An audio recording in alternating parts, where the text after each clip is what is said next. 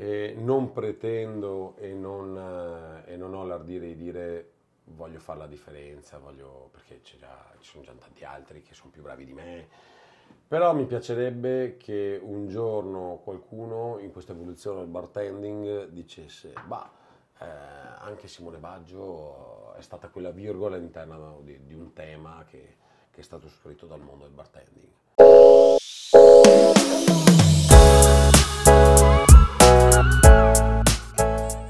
Nuovo episodio del podcast, quindi devo, devo fare, ho, impa- ho visto che praticamente devo fare sempre così, così fanno lo schema e facciamo la copertina dell'episodio in questo modo. Non faccio la solita gag del numero dell'episodio perché non lo so, è uscito ieri il numero 40, questo boh sarà 47, 48, 50, vedremo. Episodio molto molto interessante, non ho fatto partire la registrazione dal computer, registra, perfetto. Episodio molto interessante, abbiamo un personaggio anche a questo giro che ci racconterà la sua storia e soprattutto le sue conoscenze. E andiamo direttamente, tanto non, non faccio tanta suspense perché tanto è scritto il tuo nome nel titolo del video, perciò abbiamo, qua, abbiamo qua, presentati pure tu. Ciao a tutti, sono Simone Baggio, Intanto Simo, grazie mille di essere qua. grazie mille a te di, aver- di avermi invitato. Tra, tra l'altro ti ringrazio doppiamente perché hai, hai fatto anche un bel casino per riuscire ad arrivare. Eh, quindi- giornate, giornate impegnative, questo è un dicembre importante. Quindi grazie mille. Allora, iniziamo direttamente già con l'episodio. Mm, quello che faccio io è ti chiedo chi sei, tu mi dici chi sei, cosa fai, poi da cosa a cosa mi racconti un po' la tua storia e poi, e poi andiamo avanti con, con le domande. Quindi tu Simo raccontami un attimo chi sei e cosa fai. Allora, sono Simone Baggio, ho- sono un barista, sono un ristoratore, sono, sono uno che piace questo mondo.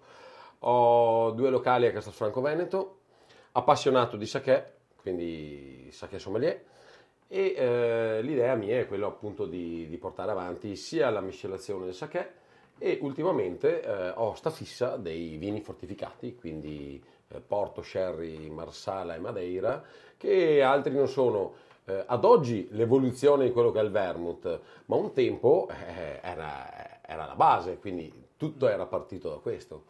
E da di qua adesso comincia la ricerca, comincia- è cominciata la ricerca, è cominciato lo sviluppo, eh, le nozioni le- e quindi eh, cose nuove, che, emozioni che, che- che arrivano. Racconteremo dettagliatamente anche questo.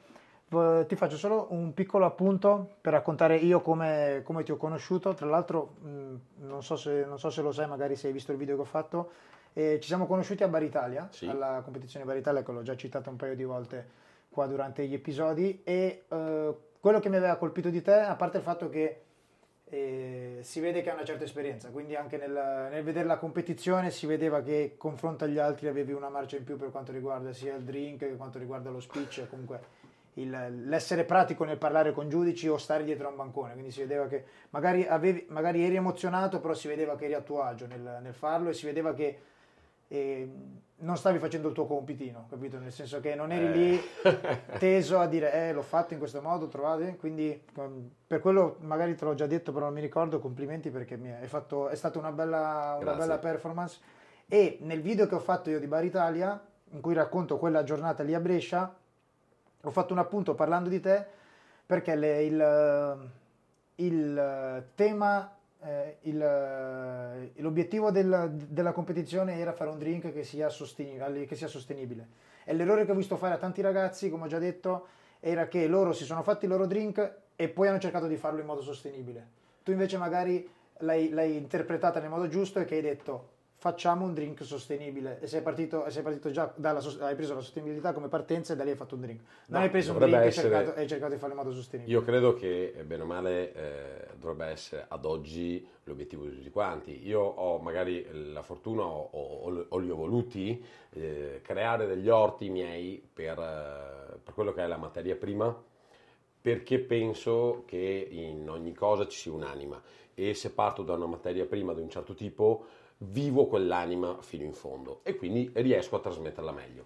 È ovvio che eh, questo mh, per quanto mi riguarda è, è un iter che- con cui lavoro costantemente, quindi anche in quella manifestazione eh, per me era naturale, per me eh, io stavo semplicemente facendo quello che faccio tutti i Eh giorni. sì, si vedeva che eri a tuo agio, si vedeva che non eri teso, si vedeva che eri anche magari una cosa che ho visto spesso, quando dei ragazzi fanno una competizione si sentono anche in difficoltà a dover spiegare tipo a un giudice una cosa. Tipo, ah, perché hai usato questo prodotto alcolico? L'ho usato perché questo prodotto è... E ne- nelle loro parole senti che dicono, speriamo che non dico la cazzata, nel- capito? Invece nelle tue parole si, si sentiva sicurezza, si sentiva che eri lì a esporre, ti va di, di- di dirmi che drink hai fatto, di raccontarmi un attimo? Allora, eh, Bar Italia ho portato un drink partendo Scu- da... Scusami, che quando io non, ero, io non ero nei giudici quando toccava a te e tu avevi fatto che adesso me la spiegherai una decorazione diversa dal solito, una garnish e mi ricordo che io ero con la telecamera in mano quando hanno finito tutti di bere ho fatto...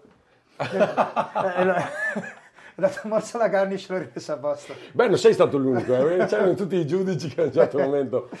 Eh, ma semplicemente eh, ti dirò, io sono un po' eh, figlio anche nelle mie idee eh, di quello che è stato un Simone Caporale, di un Filippo Sisti in Italia, dove eh, mi ricordo l'impressione che mi avevano dato eh, seguendoli, parlando con loro. Stati, eh, Simone è venuto a trovare anche nei- in uno dei miei locali e ehm, Filippo, scusami, non Simone. E, mm, il fatto È, che stato, è stato anche qua Filippo. il fatto che eh, presi proprio mi, mi impressionò quando lui mi parlava che una singola cosa tu la puoi vedere in vari modi e non avere limiti, non avere confini, non avere... eh, e da là nacque il gioco eh, che io faccio, faccio io ma lo faccio anche con i miei ragazzi, ehm, di dargli un, un oggetto, un, un ingrediente e di trovare più applicazioni possibili. E vince chi ne trova di più, o, eh, ovviamente eh, si vince a bere, quindi... Quella è la base, la base, la base del nostro mestiere. E, e quindi ehm, quando, quando si parlava di ecosostenibilità, io quando alla mattina vado i- nei miei orti e quindi seguo la stagionalità delle- dei prodotti, perché comunque ho mio padre che me li segue e- ed è fissato, quando, quando è ora è ora, quando non è ora non si fa.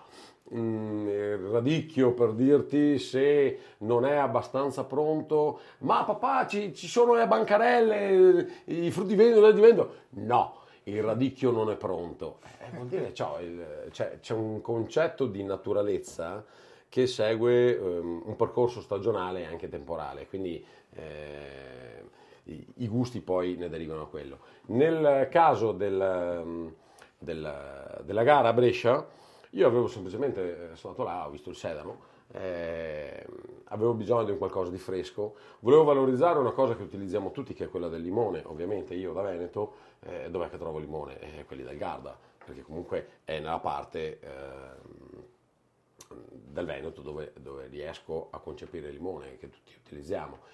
E quindi dopo, dopo aver preso il succo di limone che eh, lo utilizziamo in, in tutti i vari drink, eh, ma era, era un concetto di sostenibilità, quindi dove che vai a, a lavorare? Vai a lavorare su quello che normalmente butti via. Quindi il, il peel eh, dove ho fatto l'oleo saccharum con eh, la parte di, di- di polpa e di fibra del sedano una volta estratto. Ehm, quei peel là li ho ripresi e, e quindi quello che poi hai assaggiato tu, ho fatto un croccante, li ho tagliati, ho sminuzzati, ho fatto un, un croccante essiccato eh, che è andato a, eh, ad abbinarsi alla polpa del limone eh, con la quale poi ho ricreato, una volta filtrato il succo e la parte della retina interna del limone, ho ricreato un sorbetto. Quindi avevamo la tendenza dolce del- e calda di questo croccante, assieme alla parte bianca, l'albedo, che, ho- che sono andato a caramellizzare, quindi la parte eh, calda e dolce, in contrapposizione al sorbetto, quindi era una sorta di yin e yang. L- ritrovavamo nella crusta di sale e fogli di sedano la freschezza eh, e quindi la longevità anche di sapore poi eh, che il drink stesso eh, mi dava. In quel caso avevo usato Ram Public eh, Rum, eh, an- Ancien Pharmacie alla camomilla. Perché? Perché ne- nei prati che, che io ho attorno eh, io ho la camomilla eh, ed è per me un ingrediente, a parte che mi piace particolarmente, ma è un ingrediente che prendi, hai in natura, ce l'hai là, e perché non lavorarla? Eh, ha mille applicazioni, ad esempio ieri sera stavo vedendo ho fatto, ho fatto uno sciroppino in camomilla eh, l'altro ieri e, e, poi a un certo momento l'ho assaggiata no? e, sto adesso elucubrando cose, co- cosa potremmo farci o non farci, però sì, eh, il concetto è quello, pochi ingredienti, eh, da, ma da, sicuramente sviluppati nella loro massima potenza. Da un limone ci hai tirato fuori 4-5 eh sì.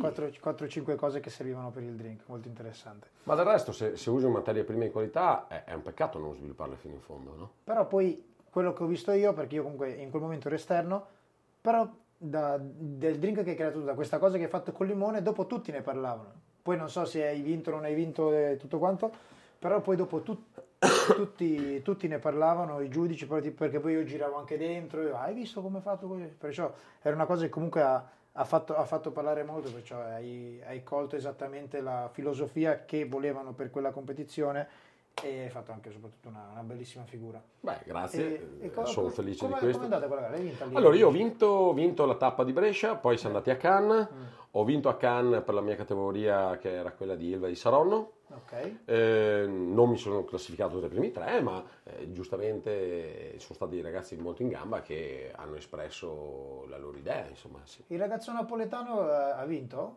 Il ragazzo napoletano, per questo che hanno caricato un po' di storia. Sì, ha vinto lui, ha vinto con un bicchiere fatto di cera d'api. Lui, lui, è il mio corsista di Napoli. Ma dai, grande! Infatti mi, stato, mi ha fatto super, non gli ho scritto, però mi ha fatto, perché non voglio far sembrare che gli scrivo una, solo quando vince, però mh, mm, mi ha fatto super piacere vederlo vincere perché io lui l'ho sentito, gli ho fatto due corsi, eh, o uno o due corsi a Napoli a, a, a Caserta, o Caserta o D'Aversa, non mi ricordo, un paio di anni fa nel pre-Covid, e mi ricordo che lui mi aveva ricontattato un po' di do, po di tempo dopo, che, eh, non per quanto riguarda i movimenti, non per quanto riguarda il flare, ma per come sbloccarsi, nel senso di come faccio a parlare con le persone, come faccio a non essere impacciato, cose varie. Quindi vederlo vincere una gara in cui c'è anche uno speech mi, mi ha fatto un sacco di piacere. Guarda, io mi ricordo quando io ho iniziato ovviamente con il flare, perché eh, io ho 45 anni, mi sono buttato che ne avevo 23 eh, dove eh. sono passato al di qua del banco, quindi da... Ti avrei, ti avrei fatto questa domanda l'hai introdotto tu, quindi perfetto. di, come hai iniziato, ci raccontami pure. Eh, io, eh, allora, di giorno studiavo, ho fatto il liceo scientifico, poi ho cominciato a fare ingegneria civile, però di fatto eh, organizzavo eventi in discoteca. PR. PR. Eh, I PR quelli cazzuti che vanno là, ti aspetto, facciamo, creiamo. Eh, e quindi da di là a un certo momento, sai, è arrivato un momento in cui il mondo della discoteca è cambiato. E, e là non mi sono più riconosciuto. Ehm, è, è, diverso, è diverso. È passata da quello che era uno spettacolo, eh, non era solo, cioè, c'era il DJ, c'era la musica, i mix eh, in un certo modo, arrivava uno spettacolo anche durante, quello che era uno spettacolo sia di LED di luci con i laser, a quello che erano proprio degli artisti che eh, si esibivano, cosa che ho, sto rivedendo un po' in giro ultimamente, ma che nel corso de, di, di, di, questi 15 anni si era un po' perso, secondo me. Eh, perlomeno mh, mm, nel nord Italia, poi non so, non conosco tutta, tutta, tutta la parte Italia. italiana. Eh, la, l'ho rivista e la, rivede, la, rivedevo all'estero, ma qua eh, non siamo sempre a Ibiza, no? Poi tu sai, Jesolo è sempre stata po' la, la patria, Ibiza, Jesolo, di, di, delle cose... Eh sì, io da ragazzino ero più, da, perché io sono nato e cresciuto a Sassuolo, quindi ero più legato a Riccione. Ok, ma anche Riccione stesso, cioè in Italia c'era Jesolo, Riccione e poi se dovevi andare in discoteca di tendenza, si parlava all'epoca, si andava a Ibiza. Mm. Eh, però le, le, discoteche di tendenza erano Riccione, eh, Jesolo con la Ida e il Movida, tutte cose che purtroppo ormai non ci sono più, eh, fino ad arrivare a... Cioè, c'era una sorta di triangolo. eh sì, a Riccione invece c'era una montagnetta con tutte le discoteche. Esatto, c'era la, tutte le discoteche. La, la, la, villa, la, la... la villa, il Peter, con quelle cose, sì che anche là eh, mi hanno detto si è un po' spenta. Eh, io ho smesso, ho smesso, di lavorarci nel 2013, quindi non, non, so, non, so, non so, com'è dal 2013, però sì, mi hanno raccontato che è, molto, è cambiato molto. E quindi sai, eh, a un certo momento, nel 2003, eh, io avevo 20, 24 anni, 23-24 anni, eh, sono passato al di là del banco. Tutto per scommessa, tra l'altro. E c'è, c'è un motivo? Cioè, c'è- hai- ti ha ispirato qualcuno? Hai visto qualcosa? Allora, io ho un amico che ha 10 anni più di me, all'epoca lui è un, eh, ha un ristorante pizzeria. Allora, sai, eh, sei PR, fai di qua, hai anche un ego, insomma, sai, io, io avrei mai detto, eh, ero della serie, io non servo nessuno, io non vado in giro a, a portare piatti e roba. E insomma, mh, lui tra l'altro, oltre, era il tito- eh, oltre a essere il titolare della- di questo ristorante pizzeria, era anche il titolare di una discoteca per cui lavoravo. E, mh, ispirato a Riccione organizzavo la notte delle rose, no? quindi una rosa a tutte Sì, le sì. fighe che arrivavano, petali di rose in giro ovunque. E, e avevo organizzato sta cosa da lui. E lui mi fa: Ma scommettiamo che tu, bla bla, non riesci un ultimo dell'anno a stare dietro un banco da solo, a gestirti tutta la gente. E gli avrei detto sì, non Eh, riesco. cioè, io, eh no, io invece, eh, quello vuoi che sia. Eh, insomma, in realtà lui mi ha fregato perché lui era senza personale. Eh, sì. E te l'ha giocata così. E me l'ha giocata così e da di là, oh, mi è piaciuto.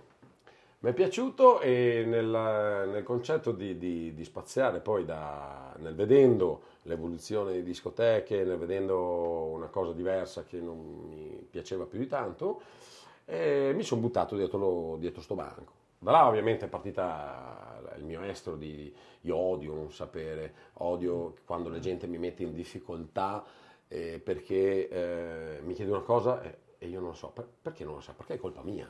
Perché non mi sono informato? Perché... E quindi la mia curiosità mi ha spinto da là a cominciare a fare i primi, il primo corso barman.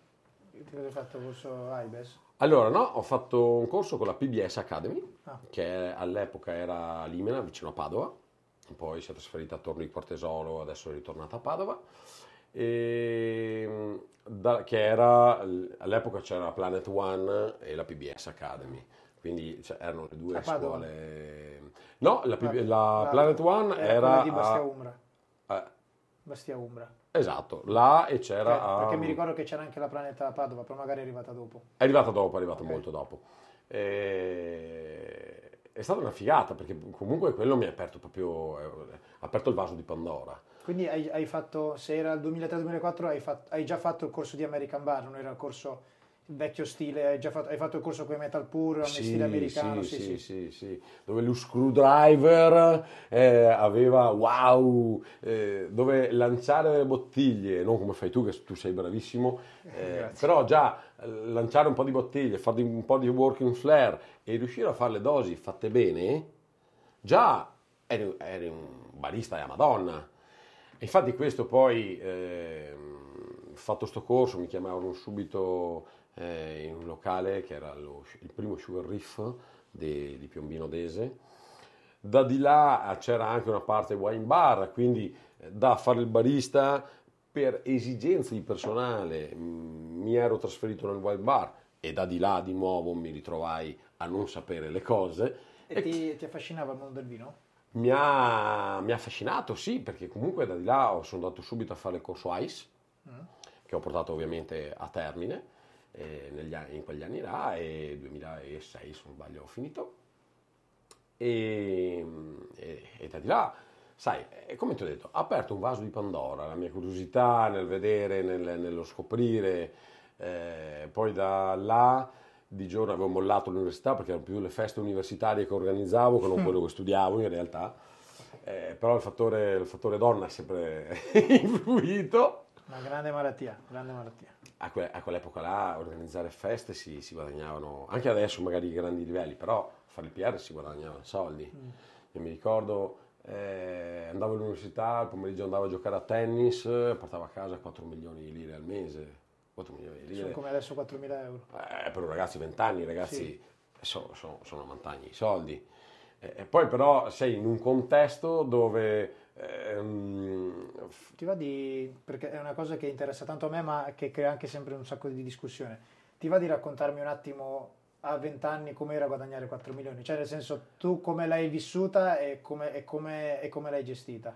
Allora, lo- eh, quando, arriva, quando ti arriva a 20 anni, de- ti arrivano le cifre del genere, non, non ti rendi conto, perché comunque ehm, mh, almeno io avevo, ero già con un'ottica di, di, sviluppo, di creare qualcosa, un giorno addirittura sognavo di aprire un'agenzia di, di pubblicità, eh, di pubbliche relazioni, eh, o comunque di avere dei contatti costanti con, con la gente. Eh, là avevo capito che magari eh, ingegneria civile che stavo facendo non, non, era, non era, la strada adeguata. Eh, se dovevo continuare gli studi l'ho capito poi nel corso degli anni, magari un'architettura di interni, visto i locali che ho fatto, che li ho, insomma, li ho, li ho seguiti io dalla A alla Z, eh, sarebbe stato più indicato. Però comunque il contatto con la gente ormai quello era il mio, il mio focus. Tanto è vero che mollato l'università avevo cominciato anche a fare rappresentante e nel contempo continuavo a fare il PR. Quindi sai, eh, arrivi, arrivi, a mettere su soldi su soldi, eh, ho comprato casa, ho comprato arredamento subito, arrivavi fuori, cene, occhiali. No, però, Io però, giravo... Però hai, comprato, però hai comprato casa. Ah, sì, sì, okay. sì, sì, sì. Eh beh, anche tu del resto. Eh... Vabbè, io per, per 20 anni eh, l'ho comprata da 29. Beh, vabbè, anch'io poi, no, sai... A 31, 31. Io ne avevo 28, quindi okay. mh, sia là. Però è anche vero eh, che all'epoca era più facile, come sì. ti dicevo prima. Eh, quindi, poi t- tantissimo mangiato. E allora usciva il nuovo l'occhiale della Gucci con la stina in celluloide trasparente, non potevi non averla, la cravatta in ciniglia, eh, le giacche con, con eh, i colloni grandi. Okay, quindi, eh, quindi l'hai, l'hai, gestita sia bene ma anche togliendoti, togliendoti Sì, a un certo okay. momento cioè, eh, mi, è rimasto, mi, è rimasto, poco, eh, ma perché io eri, comunque in un contesto di spesa importante, arrivavano tanto ma eh, ne buttavi fuori anche tanto, capisci solo dopo che magari se avessi mantenuto qualcosa l'avresti reinvestito in modo diverso, nonostante casa, nonostante altre cose insomma che, eh, che poi sono arrivate. Eh, però era, era, era, tutto, era, tutto, effimero, era tutto bello, eh, arrivava, buttavi un qualcosa e, e, si creava. Avevo cominciato a organizzare qualche sfilata di moda in, con, in concomitanza con, eh, con negozi di abbigliamento, la facevi, comunque gente c'era, trovavi le ragazze, i ragazzi che venivano a sfilare, ma gente comune, non, non occorreva... E lavoravi, e lavoravi come bartender o già prendevi in mano locali? Allora, no, eh, ho cominciato a 19 anni come direttore artistico la domenica pomeriggio, perché all'epoca c'era ancora la domenica pomeriggio. Qualcuno la organizza anche qua a Bergamo adesso? Hanno ricominciato anche da noi e, e secondo me è un bene, perché comunque eh, trovo tanta gente annoiata, poca possibilità di interazione, un po'... I social sono bellissimi, ma non c'è più una, una piazza, un tu per tu. Eh... Non ci si trova nel, par- nel parchetto. Però io Tipo, io sono molto d'accordo con le feste tipo la domenica pomeriggio perché soprattutto nei paesi gli dai, dai ai ragazzi un posto dove andare. Vabbè che oggi confronto a me, io sono, io sono la generazione dopo la tua, mm-hmm. io ho 33 anni, tipo vedo i ragazzini di, di quando, i, i, ragazzini di oggi tipo hanno un punto di ritrovo che noi, noi magari avevamo il parchetto, loro hanno il centro commerciale. Perché quando ero piccolo io non c'era il centro commerciale. È vero, commerciale è vero, è vero. Però comunque la noia del non avere niente da fare poi porta sempre magari a, a determinati problemi. Dare, organizzare queste feste la domenica, prima cosa da un posto dove stare a questi ragazzini controllati. Controllati, bravo. E poi l'unica cosa, e, e questo è il lato che vedo buono, L'unica cosa che dentro di me vedo che può essere magari un, un, problema, una cosa non sostenibile è che essendo minorenni tu non puoi somministrare alcolici e di solito nei locali la parte dove fai un po' di margine è, è, è la parte alcolica. È, è, il drink che vendi. Anche questo è cambiato molto, soprattutto perché eh, io ho vissuto la fase di passaggio da basta alcol dopo le tre, la, l'immissione di punti sulla patente, eh, quindi tutta una serie di cose, l'alcol test, eh, quelle cose là. Eh, come, come, cioè, non, non, ci ho mai pensato sinceramente, perché io ho sempre visto i punti sulla patente. Come funzionava prima quando bevevi, uscivi, bevevi e poi ti fermavano? Eh, ti fermavano. Sì. Magari ti multavano per uh, stato di ebbrezza, ma non c'era un controllo vero e proprio. Mm. E, a parte che non c'hanno tutti i controlli di adesso, adesso addirittura ti guardano, vedono la targa, sanno già cosa, chi sei, cosa non sei, cosa fai. Sì, sì, l'assicurazione non te la chiedono neanche più. Esatto, quindi eh, le cose sono cambiate parecchio. Era, c'era un vivere la vita in modo più sereno, più libero, anche mh, con un controllo inferiore, eh, quindi eh, diciamo che ad oggi eh, c'è mh, una visione un po' più controllata, però è, un po', è stato un po' come, ad oggi la si vive un po' come l'effetto arancia meccanica, no? Quindi una paura indotta di fare un qualcosa, non più un eh, ho la testa per gestire la cosa. Eh, e quindi la si vive un, forse un po' più tristemente. Eh, poi magari qualcuno la, la, la vuole vivere così perché il bello dell'eccesso dà, dà adrenalina, no? del bello del proibito. Però di fatto lo vedi anche tu, eh, sono crollati i volumi, sono crollate sì, tante sì. cose. Quello che, quello che mi è capitato spesso di vedere a me, ho lavorato in un locale per tanto tempo ed era un locale dentro una zona industriale uh-huh. e ho visto, cioè, quello che mi dà l'impressione a me è stato nel, del fatto che l'impressione che avevo era un accanimento proprio, nel senso che la zona industriale stata, aveva tipo due uscite. Un'uscita è stata chiusa con i panettoni, l'altra uscita dalle, il locale era una discoteca, il, dalle 2 alle 5 e mezza, doppia pattuglia all'uscita della zona industriale. Capito? Dico, sì, ci stai controlli e tutto, perché poi c'era l'uscita dell'autostrada attaccata, okay. l'uscita, l'uscita dell'autostrada. E dico, mi sembra un po' un accanimento, nel senso che tu già arrivando nel locale, vedi tutte queste cose e già te la vivi diversamente dentro, dentro, il locale. Allora, le forze dell'ordine, io ho sempre detto alle forze dell'ordine di passare, perché sono io il primo, perché a volte ti danno una mano, soprattutto dopo un certo orario, a, a mantenere... No, da, da, questa parte qua anch'io ho sempre preferito avere i ragazzi dentro, anche quando loro non lavorano ho sempre preferito Infatti, che fossero dentro il locale. Sicuramente magari non parcheggiamo la macchina davanti, cerchiamo di mantenere un un modo informale perché comunque questo, come dicevi tu, diventa un deterrente. Cioè uno arriva, eh, cosa ho fatto? Magari non ho fatto niente, ma già ti senti infetto. Ma anche, anche, se, non dico fuori dalla discoteca perché è la situazione classica, ma anche se tu vai al ristorante e vedi che fuori dal ristorante c'è la macchina, tu già ti vivi diversamente. Cosa è successo da dentro? Tu già ti vivi diversamente la tua, la tua cena. È vero, pranzo, è vero, è vero, è vero. Eh, sembra quasi che ci sia qualche problema, no? Mm, forse secondo me, da un lato per il rispetto che si ha per la divisa, che eh, sono tutti, soprattutto i carabinieri, fanno, fanno veramente un lavoro wow. Eh, no, a rischio mio costante. Mio padre guardia di finanza, Ecco, là è un altro lavoro, eh. Lì hai paura davvero quando, quando vedi la macchina fuori. sì, ma hai, hai, hai, paura tu, non... Quando c'è la macchina fuori dal locale hai, hai paura davvero. E, ehm, e quindi, però sì, questa, questa fattore di deterrenza è, è, sempre molto... Ad oggi, eh, quando, quando, si vedono tutti quei posti che, di blocco che dicevi tu, ormai da noi si dice ma eh, quanti soldi hanno bisogno, sono in carenza di soldi, hanno bisogno di... comune, sì. Esatto, perché eh, concordo con te, c'è sì un discorso di prevenzione, però... Ehm, in Veneto noi beviamo, beviamo tanto. Cioè, eh, vai fuori, non puoi non bere almeno 4-5 cose, se non ce la fai. Eh, certi che magari mi ascoltano in Veneto mi dicono 4-5 cose, ci faccio l'aperitivo, ma... Cioè, sì, c'è, c'è, una concezione di livello base che è molto diversa nel Veneto confronto al resto d'Italia. Però una cosa, magari, magari tu mi, mi saprai dare una risposta, una cosa che ho sempre notato io di Jesolo, cioè tipo io vado a Jesolo dal 2014, ok, d'estate, io dal 2014 non sono mai stato fermato a Jesolo, mai. Durante, in un'estate intera mai stato. Forse perché i momenti in cui vado io in giro in macchina sono anche più tardi, non è, non è mai nell'orario in cui ci sono i controlli. Infatti. Perciò, però dico, non ho mai visto un controllo molto forte su, su Jesolo. Allora, parti da un presupposto che Jesolo è una località di, comunque di mare e ehm, c'è sicuramente un controllo.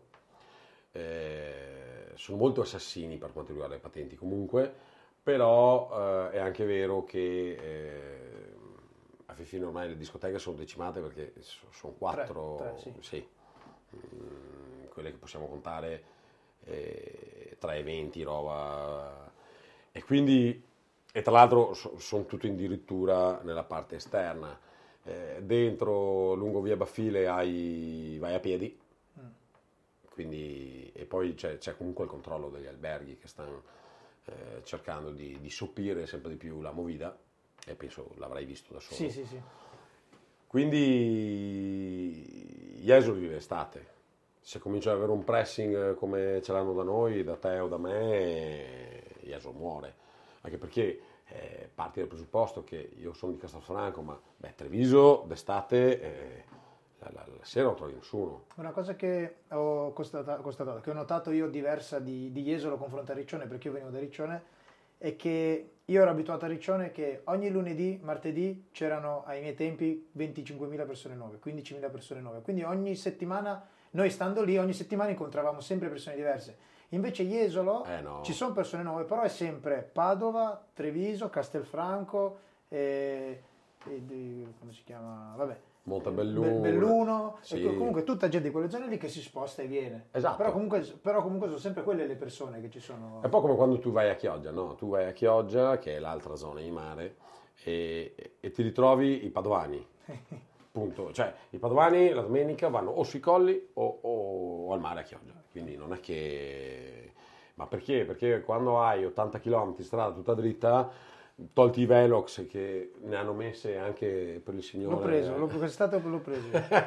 Vedi, non ti hanno formato, ma il Velox l'hai preso. Il Velox sì, l'ho preso pieno. e quindi, a parte quella cosa là, tu cioè, hai già, già il mare sotto casa. E, ok, torniamo, torniamo, torniamo a te. Corsi di formazione. Eh, ti ho fatto la domanda di come hai gestito a livello economico, cose varie. Su, eh, mi hai detto che hai iniziato con il flare. Ho iniziato con il flare. Come l'hai conosciuto, immagino, dal corso base? E con... c'è qualcuno che, che hai conosciuto che lo faceva, che ti ha ispirato? Allora, beh, parti dal presupposto, eh, beh, ti, ti, do questa, questa analogia, tu che hai il Vanilla, all'epoca non era Vanilla, ma era il Cuba Libre.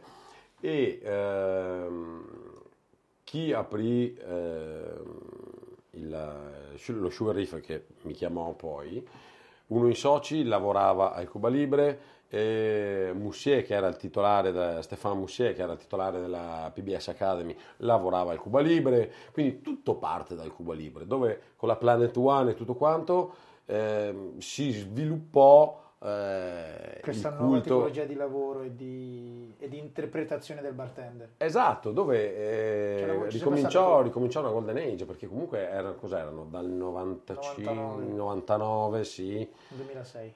Eh, caspita. 99-2005 penso Cuba Libre, dal 2006 è diventato Vanilla. Esattamente, però al di là del Vanilla, eh, gli anni dove in giro il mondo del bar eh, riprese vita è stato grazie alla parte scenografica e attrattiva del, del cocktail. Mm, cocktail and Dream eh, stesso che spingeva per rispingere i prodotti, per, rispingere, per cercare di trovare una nuova golden age per, eh, per il bere e per, per, la gente. Lei, ti, ha, ti, ha, formato quel film? Nel senso l'hai visto e ti ha colpito o l'hai ritrovato dopo? Allora, no, l'avevo già visto prima. Perché poi io non so in Italia, io sono appassionato di cinema. cinema uh-huh però non so, vabbè, l'avrei visto qua.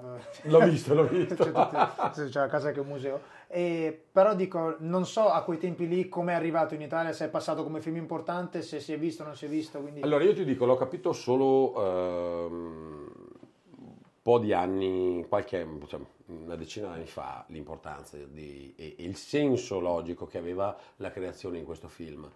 Eh, perché di fatto è stato un film commerciale sponsorizzati dal, sponsorizzato da grandi marche, ma non l'avevo visto così. Quando io l'ho visto io non facevo il barista. L'ho visto come un film eh, un po' mm, estivo, no? eh, la storiella, il ragazzo barista eh, che non ha soldi, che vede la ricca, eh, New York, sì. Eh, viva.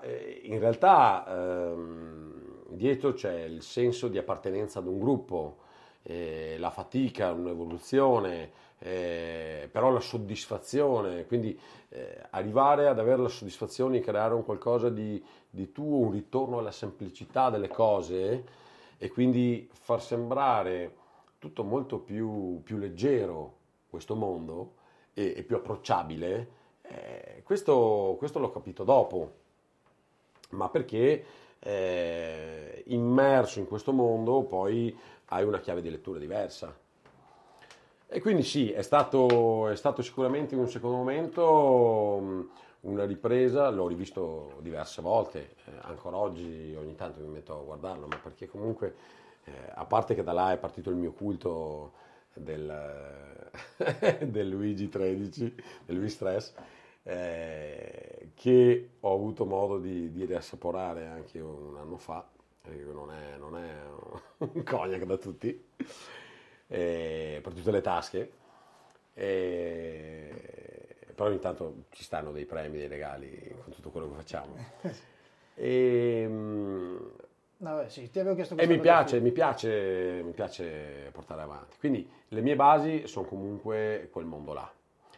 Poi la conoscenza di, di, di, di sempre qualcosa di più, anche perché parte da un presupposto, da là, dal 2003 che io sono partito al 2013, quindi in questi anni qua, in 13 anni, eh, il mondo è fatto così. Quindi l'evoluzione di tutte le cose è stata velocissima ad oggi stiamo parlando di, di 20 anni. Eh. Di anno in anno si andava sempre più veloce. Sempre più veloce, sempre più veloce. Io dico tanto, se io dovessi ripartire ad oggi e rifare tutto quello che ho fatto, ripercorrendo le evoluzioni e la velocità di evoluzione che c'è stata in questi vent'anni, probabilmente non lo farei. Ma perché è... Cioè, finché stai cavalcando e, e sei là che, che, sì, bello, figo, novità, ok, la viviamo, eh, prendi, acquisisci, la ricolleghi e quindi vai avanti oltre e, e sei concitato. E, e allora partiamo ma se dovessi ripartire adesso dal mondo del flare, passando a quello che poi ha riportato il Jerry Thomas, come che è il concetto di oggi, eh, ormai tutti lavorano eh, Giger, che è stato bello, quello che il Jerry Thomas ha fatto, che è stato eh, una nuova visione del bartending, che poi non è nuova ma è una ripresa del passato, è la valorizzazione che eh, purtroppo, eh, secondo me, non, non, è riuscita l'AIBES, eh, del misurino, del perché, del, ehm, e questo io non lo so perché non ho, non ho frequentato AIBES, tu, tu magari poi... Sì, io l'ho frequentato per un, per un, po' di anni, sì. E quindi... Però ne, ne, nei miei confronti inizialmente c'era molto scetticismo, però poi eh, sono contento di questa cosa, anche se non mi prendo per niente i meriti, però per quanto riguarda il flare, io quando sono arrivato in Ibis ho dato un po' di idee, ho detto guardate perché questa cosa, Ibis ha un po' questa cosa, o aveva comunque questa cosa di essere un po' chiuso, un po' eh, sì. nostro, un po' la, lo si fa per la per l'associazione, capito? E quindi a tutti invece dico, ma apri, siamo, se, lo spettacolo, vuoi farti vedere, vuoi far vedere che siamo giovani, perché tipo io sono entrato in Ebes a 26 anni. Eh, forse, forse, all'epoca era ancora un concetto un po' noioso 2016, della cosa, no? quindi poco attrattivo. Sì, io sono entrato a 26 anni e tutte le persone che mi conoscevo, ah 26 anni, sei giovane, sei giovane. E io a 26 anni nel, tipo, nelle discoteche così mi sentivo già un pochino più grande, dico, eh sì. giovane, ho iniziato da, da quasi 10 anni, giovane e beh, ma perché poi uno giovane in Aibes aveva 35 anni, 40 anni, capito? Se tu pensi che io in discoteca, prima, prima volta ho fatto direttore artistico ne avevo 19, cioè a 26 ormai ero già, ero già responsabile eh, bar manager di due locali. E quindi ero, non dico già stanco, ma mm. Se uno ti dice sei giovane non, non, ti, non, ti, sembra una cosa appropriata. Eh no. Eh, mi interessa molto questa cosa della, della, discoteca perché io ne ho parlato con Diego Ferrari nell'ultimo episodio che, che ho parlato, quindi non voglio parlare delle stesse cose, però mi interessa sapere il tuo punto di vista. Perché io, soprattutto al Vanilla, sono passato nell'ultimo periodo, più, non cerco più la, tanto la bravura o la professionalità, mi interessa di più la persona, mi interessa di più il riuscire, a, perché sulla bravura e professionalità ci possiamo lavorare. Esatto, okay? concordo con te. Quindi mi, mi, ritrovo a cercare, su questa cosa mi ha formato tanto anche il locale dove lavoro adesso d'inverno, dove lavoro spesso d'inverno, nel weekend, che mi interessa crea, creare un'atmosfera di divertimento. E spesso nei locali, soprattutto anche nelle discoteche, c'è sempre il, il borbottone, il lamentone, capito? Quello lì che vuole per forza essere elogiato per quello che fa capito? Quindi dico tu, da, gestendo, gestendo locali, facendo direttore di, avendo fatto direzione di locali così, come, come, come interpretavi questa, come cercavi di rendere eh, il personale un, dare Unirlo una, il personale. di unire il personale, sì, allora, ehm, come ti ho detto già a 26 anni, eh, 25 anni ho, eh, ero bar manager di due locali e, ehm, e là il problema era eh, intanto già la qualità del prodotto perché ancora eh, si viveva con butto dentro e, e do fuori. Eh, decorazione, uff, però non c'era, quindi eh, corsi, eh, tutti i ragazzi eh, dobbiamo fare così, il drink si fa così, le proporzioni sono quelle e, e quindi lavoravo da un punto di vista tecnico. Il lavorare da un punto di vista tecnico tutti insieme e ascoltare anche le loro versioni e valorizzarle creava ehm, anche da quello che magari ne sapeva meno ma aveva l'estero creava comunque complicità e non lo metteva all'ultimo posto ma oh, magari aveva qualcosa in più. Eh, non è mai stato facile né allora né oggi gestire il fattore umano.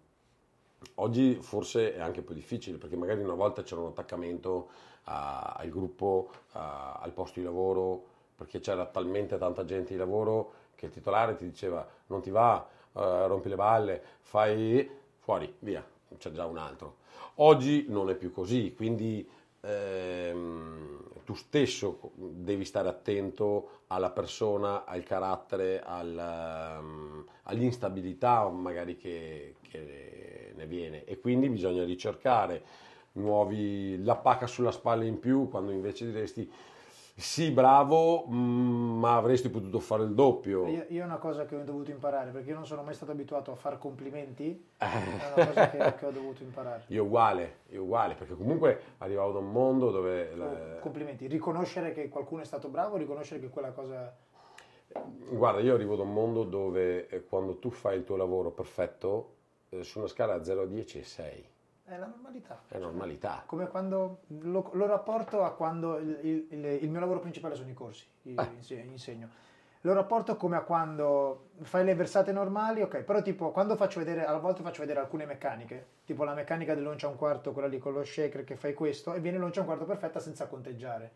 E vedo un ragazzo, una ragazza che viene perfetta, guarda, ho i brividi, viene perfetta, prima quando fa, oddio, eh, e si prende, dicevo, sei stato bravo, sì, questa è la normalità. Eh, esatto. Cioè, il, fatto che viene, il fatto che viene perfetta è la normalità, perciò non... non mi ricordo ancora, mi, fa, mi hai fatto eh, ricordare il, il, massimo errore dell'ottavo d'oncia. Eh.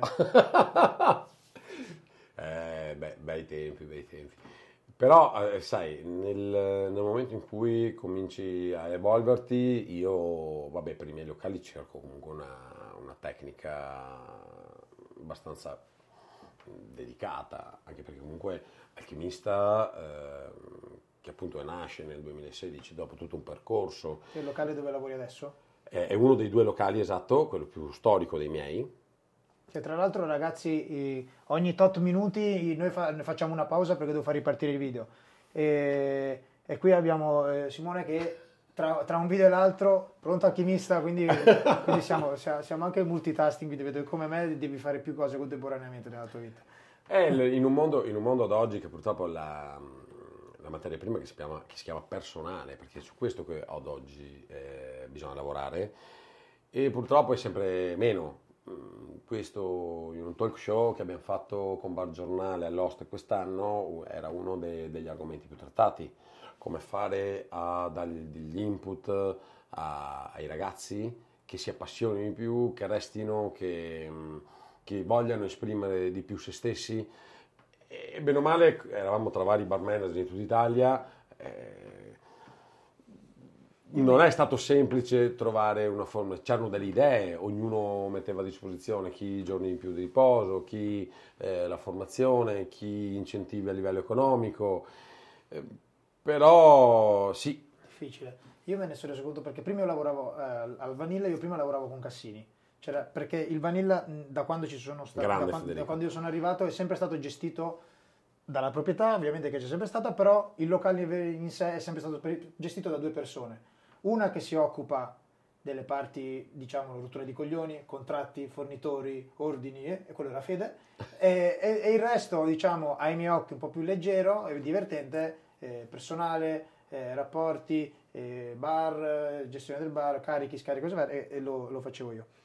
Da quando eh, io ho cambiato la mia visione, da quando Federico se n'è andato, perché tipo, l'ho già detto, l'ho già detto, però io mi ricordo, se mi chiedi qual è la stagione più bella che abbia fatto, ad oggi ci penso, però pensando a quella stagione è stata sì la più divertente, però in quella stagione lì il gruppetto che è stato super forte, eravamo in cinque, il personale, i, i barman erano nove, eh. capito? Quindi io, io se, se, dico 2017, ci- ci- con noi cinque, bellissimo, abbiamo fatto veramente disastri, veramente era un cinema, però eravamo cinque, non nove. E infatti poi quando mi sono trovato io, perché Fede se n'è andato, è arrivata un'altra persona e, e le mie responsabilità sono cambiate, dico, cavolo, quanto è difficile però fare che l'estate sia bella, il gruppo sia bello e che sia di nove, non di quattro, non di cinque, capito? E- ed è, ed è comunque perché- difficile mettere... E mi rendo conto quanto... sono- ho la presunzione di dire che sono molto efficiente io sul lavoro, nel senso di eh, sul lavoro io, sul fare lavorare i miei colleghi, su preparare il bar, su eh, gestire quello, che, mi, quello che, mi- che riguarda me del locale. Dico, so- sono sicuro che sono, sono bravo, però quanto invece mi rendo conto che è difficile quest'altra parte che non, puoi, che non ti puoi allenare, che non, che non non puoi fare in un corso. E infatti una delle cose che era emerso appunto all'Host era che secondo me, a parte i vari training, all'interno delle scuole che fanno corsi per i ragazzi, ci dovrebbe essere una parte di eh, training psicologico.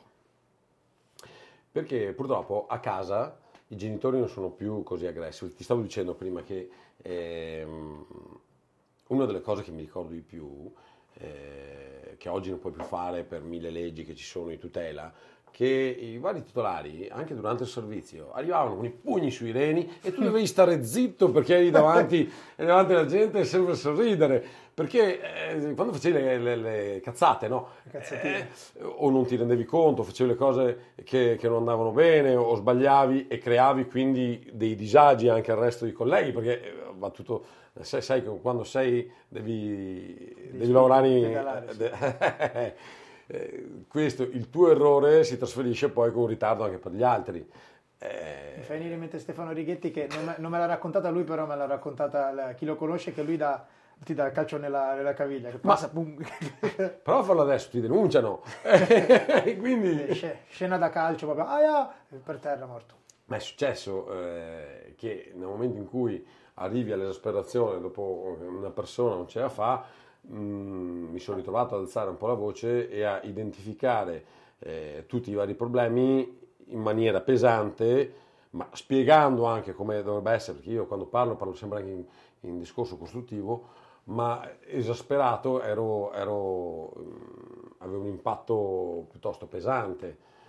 E la reazione è stata che è stato a casa un mese in malattia. Quindi No- non, è- non era il tuo obiettivo quello. no, il mio, il mio obiettivo era che si concentrasse sulla la costruttività di quello che gli dicevo. Hai fatto così, hai continuato a farlo, ti dico questo, non lo stai facendo, questo ha creato questo, hai danneggiato tutti, puoi farcela perché puoi fare questo, spiegami perché non lo fai. Eh, Io quello, quello che dico tante volte, io quando mi trovo a fare discorsi de- del genere è dammi una mano ad aiutarti. Dico aiutami ad aiutarti. La ok? prima volta, la seconda volta. La centesima volta. Ad oggi, come dicevo prima, c'è il ricatto che, no, ricatto è un ricatto psicologico che non avendo sostituto, dice, puoi dire, eh, ascolta, non, molto probabilmente o non è la posizione per te, non è il locale che riusciamo a valorizzarti, vai, ne abbiamo un altro, non ce l'hai, quindi eh, allora questa è una cosa negativa e positiva, perché eh, positiva stimola me a cercare delle cose per migliorare te. Eh, negativa è perché ehm, richiede dei tempi più lunghi eh, fino ad arrivare anche all'incapacità, all'impossibilità che questa persona possa, possa effettivamente avere un'evoluzione. E, tu sei là che Anche a me ha messo molto in difficoltà questa cosa che mi è capitato proprio ultimamente di una persona che arriva per lavorare in sala. Il Vanilla ha una sua filosofia. Il Vanilla ha la filosofia che eh, sì, siamo i più fighi a Jesolo, ok? Sì, fai lo spettacolo al bar. Cioè, dico nomi, ma no- non è per parlare male. Però, tipo, se tu sei un flare bartender, un flare bartender che lavorava al Vanilla è andato a lavorare al Mucio, ok? ok, e dietro al bar del Muccio fa flare. Ma quando poi viene al Vanilla, che cade dice, Carmine posso fare un po' di flare dal balcone? Certo, vieni. Però è diverso farlo al Muccio che farlo al Vanilla, perché è un posto diverso e è, è proprio l'atmosfera diversa. Perciò dico, il Vanilla ti dice, sei- sei- ti faccio essere il più figo di tutti, puoi fare flare. Qua però facciamo tutto insieme, il locale siamo noi. Perciò non c'è, se tu lasci il bar sporco non c'è nessuno che domani pomeriggio viene a pulirlo, ok? Quindi facciamo tutto tutti. C'hai- hai il tuo momento, sei sul palcoscenico, hai tutto il locale che ti guarda, fai lo show col fuoco, tutto quanto. Quando tutto si chiude, tutto si spegne, sacco dell'immondizia, bisogna portarlo dentro il parco. E non devi sporcare perché è un parco, è un parco acquatico. Ma tu lo sai che ci sono delle aziende nell'industria che pagano fior fior di consulenti per insegnare a- ai dipendenti interni che eh, se c'è una carta per terra, indipendentemente da, è- da quella che è la tua posizione, il tuo ruolo di lavoro interno, è tuo compito prendere Buttare via. e buttarla via. Perché si è parte di un gruppo di tutti quanti e io supporto te come tu devi supportare me e, e non eh, un eh, io faccio il mio e stop. Perché a un certo momento si creano quei malumori che parlavamo prima che poi non ti permette dall'alto di creare gruppi Io per, tanti anni, io per tanti anni ho avuto questa idea, dico, io faccio il mio e lo faccio bene, sono bravo a farlo. Se ognuno facesse il suo saremmo perfetti. Però Sì. non funziona così. Eh, siamo Quindi- diversi, eh, ma è bisogna, anche bello bisogna diversi. bisogna aiutarsi, capito? È quello, è quello che dico io. È quello che ti volevo arrivare a dire, che è capitato di questa persona che lavorava in sala, che dice, io più di, io- io più di queste ore non le faccio. Arrivato questo orario io vado. Perciò mi ritrovo a fine serata, che siamo lì magari a fare i sacchi dell'immondizia, a buttarli via, e fa, ma dove è andata? Eh no, lei fa queste ore se ne andata. Dico, no aspetta, no, no, no, no, non funziona così qua. Mm. Qua siamo, qua siamo tutti insieme, non è finisco me ne vado. C'è da fare questo, lo facciamo e ce ne andiamo tutti insieme, capito? Ma anche perché in, in- in posti come il Vanilla o come in locali comunque da, da alta affluenza, il bello è proprio la fine. Che ti siedi giù, ti bevi la roba, eh, ridi anche sui clienti che sono passati, sulle- sugli aneddoti che possono essere, esserci creati e questo fa gruppo. È quello che fa, eh, ci fa sentire uguali e, e che crea sinergia. eh, perché poi per il resto siamo tutti persone diverse. E quindi il mio discorso era di non funziona così qua. E, e dall'altra parte poi mi ritrovo da chi, era- da chi invece doveva gestire, cioè il- la parte della sala, mi fa, eh ma io non posso rimanere senza una persona, capito? Che, che io di getto gli dico, lavoriamo nel doppio, non c'è problema. Eh, Però que- questo non, no, non possiamo rimanere senza una persona. E, però tornando al tuo discorso, appunto perché non, non si, non si riesce a, a trovare, a trovare, a trovare personale. Poi lasciamo perdere qualificato o no, non si riesce proprio a, a trovare, trovare personale. Però giustamente, come dicevi tu prima, se una persona ha voglia, io ci lavoro volentieri su questa persona. Posso crescerla, anzi, partendo da zero, riesci anche a dargli un imprinting migliore.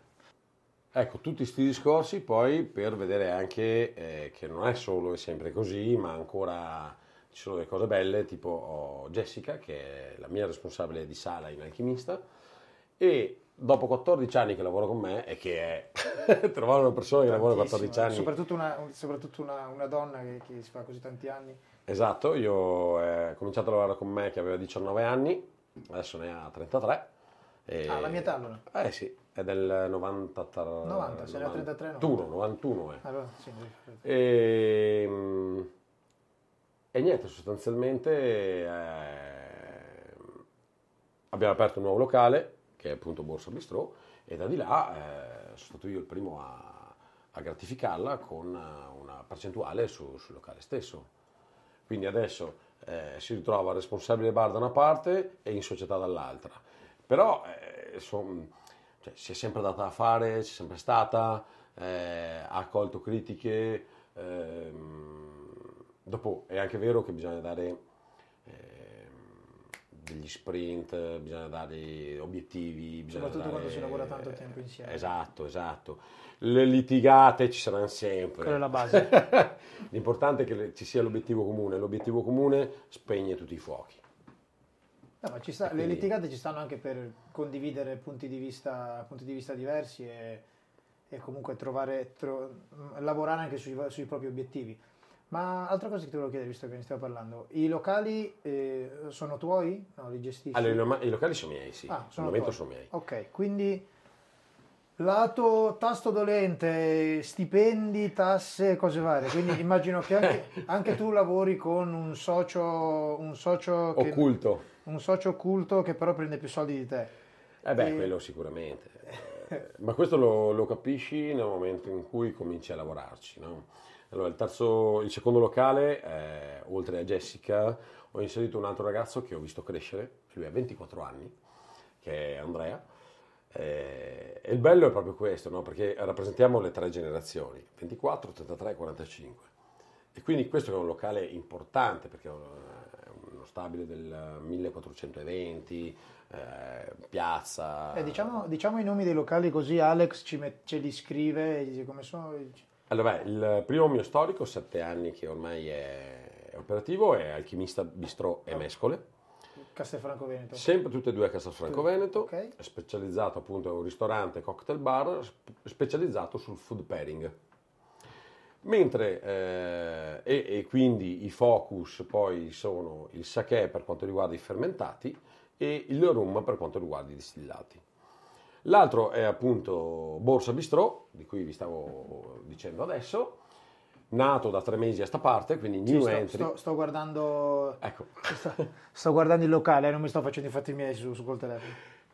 L'altro è Borsa Bistro, ehm, dove se nel primo c'è un, una fusion, una ricerca con tutte le cucine del mondo, quindi gli ingredienti, l'esplosione, che parlavamo prima delle applicazioni degli ingredienti stessi, ehm, Borsa invece tende a una ripresa della tradizione, quindi una sorta di wine bar con una miscelazione basata sul vino, con un focus, ovviamente, i piatti della tradizione veneta e un focus soprattutto sul ritorno de, di quello che è l'aperitivo oh, principale, quindi il vermuttino, ma soprattutto il marsala. A proposito di marsala, io ti avevo portato anche un, un regalino. Ah, grazie mille eh, Marsala, quindi raccontamelo, raccontamelo, un attimo così gli ignorantoni come me imparano qualcosa. allora, tu sai l'esploit che ha avuto il vermouth nel, negli ultimi anni, no? È quasi pari al gin. E, però di base cos'è il vermouth? Il vermouth eh, che nasce a Torino eh, non è altro che un vino fortificato, cosa che tanti magari non lo sanno. Eh, sicuramente nel nostro settore io spero insomma, si è abbastanza capito che il vermouth non è altro che un vino con l'aggiunta di alcol, zucchero e spezie barra erbe. Usato originariamente come aperitivo ma anche come digestivo perché nella versione delle infusioni da erbe aveva delle sostanze che A poteva aprire lo stomaco e quindi l'acidificazione all'interno o B poteva eh, farti anche un po' digerire quello che avevi mangiato. Quindi uso, tra virgolette, anche medico. Esattamente, esattamente. Beh, come nasce la tonica, come nascono gli amari, come nascono tante altre cose. E, mh, ricordiamoci il nome di alchimista, tanti mi chiedono ma perché alchimista? L'alchimista non era altro che eh, i primi stregoni che giravano per, uh, per i boschi a, trovare erbe, spezie per creare o rimedi medicamentosi, quindi la disinfezione che, dello stomaco che era del gin, eh, la, la cura per le malattie, eh, poi è diventato nel corso delle, del tempo anche la um, longevità delle carni o dei pesci, perché comunque non avevano la, la, la parte fredda, eh, i frigoriferi che abbiamo oggi. Proprio, ultimamente, proprio a, Masterevento, scusate ti interrompo, a Masterevento un ragazzo ha fatto, nel parlare de, del tiki, non mi ricordo, nel parlare del tiki, Daniele eh, parla di, della nascita del ghiaccio, prime, dei primi blocchi di ghiaccio che abbiamo fatti e, ed è una storia che veramente, cioè è una domanda che veramente non mi sono mai posto, quella di come è nato il ghiaccio. Ed non è una so, storia molto interessante. Non so se ti ricordi che durante la tappa di Brescia era emerso tramite i giudici anche un, può dire, eh, una provocazione. Chi avrebbe portato un drink a temperatura ambiente? E, eh, perché nell'ecosostenibilità anche la creazione del ghiaccio di oggi crea eh, consumo di energia e quindi riuscire a portare la beva a un drink ambiente eh, il tuo era temperatura ambiente? Eh? Il tuo era temperatura no. ambiente? Ah, no. no, no, no, non era temperatura ambiente. Perché comunque, secondo me, cambiare eh, questo genere di focus è, è molto difficile. E, ehm, già nel 2015, quando ho portato il, il, il concetto dell'umami, eh, che è il quinto gusto, eh, sia al mondo del drink sia al mondo dei piatti, eh, e quindi il mondo del sake, soprattutto a Castelfranco, sembrava un alieno. Però ad oggi... È è, sta- è- è un paese, alla fine, quindi la mentalità quella vuoi. Sì, sono 34.000 anime registrate, di cui magari metà se ne va fuori. È per- come, esatto, è come Sassuolo, uguale. Eh, però è anche vero che è un paese di aggregazione. Castello Franco, costruito, voluto dal Doge di Venezia per apportare gente per scambio delle merci. Quindi eh, il, bello, il bello di Castelfranco è questo, che, che comunque attrae parecchia gente da fuori. E quindi puoi anche permetterti di eh, proporre cose diverse. Poi ci sono tante realtà che fanno delle cose comunque fighe, eh, uno arriva, trova veramente uno spazio interessante. Poi siamo vicini a Bassano del Grappa, anche là, grande, grande sviluppo. eh, e sei soprattutto al centro delle varie province, Padova, Vicenza, Treviso, Venezia. Quindi là sei, sei- sei proprio a, a uno stralcio da tutto. Raccontami un po' la- questa cosa del sake. I- Lo dico di nuovo perché a me piace ripeterlo sempre. Io sono totalmente ignorante, quindi non ne so niente. Così nessuno può dire che faccio il professore. E raccontami un po' come ti è nata questa passione, che cos'è il sake, e poi vabbè, sai tu cosa dirmi. Allora, beh, intanto ti finisco il discorso dei Ah, vermouth, ok, scusa. che parlavamo appunto di cos'è il vermouth, quindi è un vino fortificato. Nei vini fortificati originariamente, eh, prima del vermouth, eh, nacquero appunto sherry, porto, eh, madeira e, e quindi marsala, voluto dagli inglesi che eh, sbarcarono eh, in Sicilia e trovarono sta bevanda che sembrava molto vicino allo sherry eh, e al porto. Nelle lotte franco-inglesi a un certo momento eh, chiusi i rapporti commerciali, non si poteva più eh, esportare e, e comunque commercializzare eh, quei prodotti là, ritrovarono in Marsala, eh, stiamo parlando del 600, eh, un prodotto di sviluppo anche a, a costi più bassi che, che- che riuscirono veramente a esportare nel mondo. Poi nell'Ottocento arrivò la famiglia Florio che, era che aveva un gruppo di navi e commercializzava appunto per il mondo e quindi va da sé che sono diventati in Sicilia hanno un po' monopolizzato sono diventati eh, i proprietari della Sicilia per, eh, sviluppando eh, il concetto Marsala. E, e quindi questo è un altro focus, è un'evoluzione eh, di quello che è il concetto del vermouth, sia in miscelazione, sia eh, nell'abbinamento cibo-vino, sia quindi nel, mm, nelle marinature, un po' come è stato tutto il percorso che avevo fatto con, con il sake. Ti chiedo una cosa prima del sake, eh, perché mi ci sto trovando a parlarne con tanti ospiti. eh, pairing fatto del associare al drink qualcosa, qualcosa da mangiare. Ho parlato con Diego Ferrari e mi fa: Io quando vado in giro do per scontato che il tuo drink sia buono. Cioè, siamo bartender, tu lo stai, stai lavorando, do, per, Certo. do per scontato che il drink è buono. Ok. Eh, Però anche tu da bartender, se io ti faccio i complimenti per il tuo, dri- per il tuo drink, sì sei contento, magari io sono una persona importante, perciò sì ti fa piacere, però comunque ci sei abituato, è il drink, ci sei abituato. Ricevere complimenti, tu che mi porti una cosa da mangiare buona, io che rimango colpito dalla cosa da mangiare buona, sono stupito io a mangiarla e sei stupito tu al fatto che io ti dico che quel sandwich era buonissimo. Ok? E dico a te come, ti è nata questa cosa, come la sviluppi? Allora, è nata nel momento in cui, infatti tu prima mi dicevi nella gara ti ha stupito sì il drink, ma più che altro perché tutti hanno parlato di quella cosa che ho creato a mangiare, no? E, e io ti ho detto, guarda, per me è una normalità perché lo faccio regolarmente. Perché nel 2016, quando eh, ho deciso di, finalmente di aprire l'alchimista, eh, tutto partì eh, quando nel 2014 Aston Blumenthal mise le basi per il concetto del food pairing a New York. E cos'è sta roba? Sì, sai che ti ho detto, io, ah, vaso di Pandora, aperto, curiosità. E ehm, dal 2014 è venuto fuori sta cosa, ho cominciato a, eh, a studiare questo- questa scomposizione molecolare che rivela che se due alimenti hanno una parte di molecole eh, uguali, i due alimenti sono abbinabili. Dopo c'è chi la chiama scienza, chi no, ehm, anche parla piano, l'ha confutata in certi, in certi casi, però sicuramente è una traccia. È una traccia un po' per capire che se io capisco che il parmigiano sta bene con le fragole perché ci sono delle molecole uguali, il, ehm, eh, io ad esempio avevo un piatto che c'era il tonno in crosta di pistacchio di Bronte eh, abbinato al cioccolato bianco e wasabi. Quindi là parliamo sia di pairing perché gli elementi hanno delle molecole analoghe e quindi eh, si possono collimare, ma poi parliamo anche di bilanciamento, perché uno, una delle, de, delle, cose che io continuo a dire sempre ai miei ragazzi, io parlo sempre, è la differenza tra eh, gusto e sapore. Se io a livello sapore trovo che i due ingredienti stanno bene assieme, ok, a livello molecolare, ma poi li devo bilanciare e li bilanci in bocca con eh, dolce, salato, umami, acido e quindi co- con il gusto.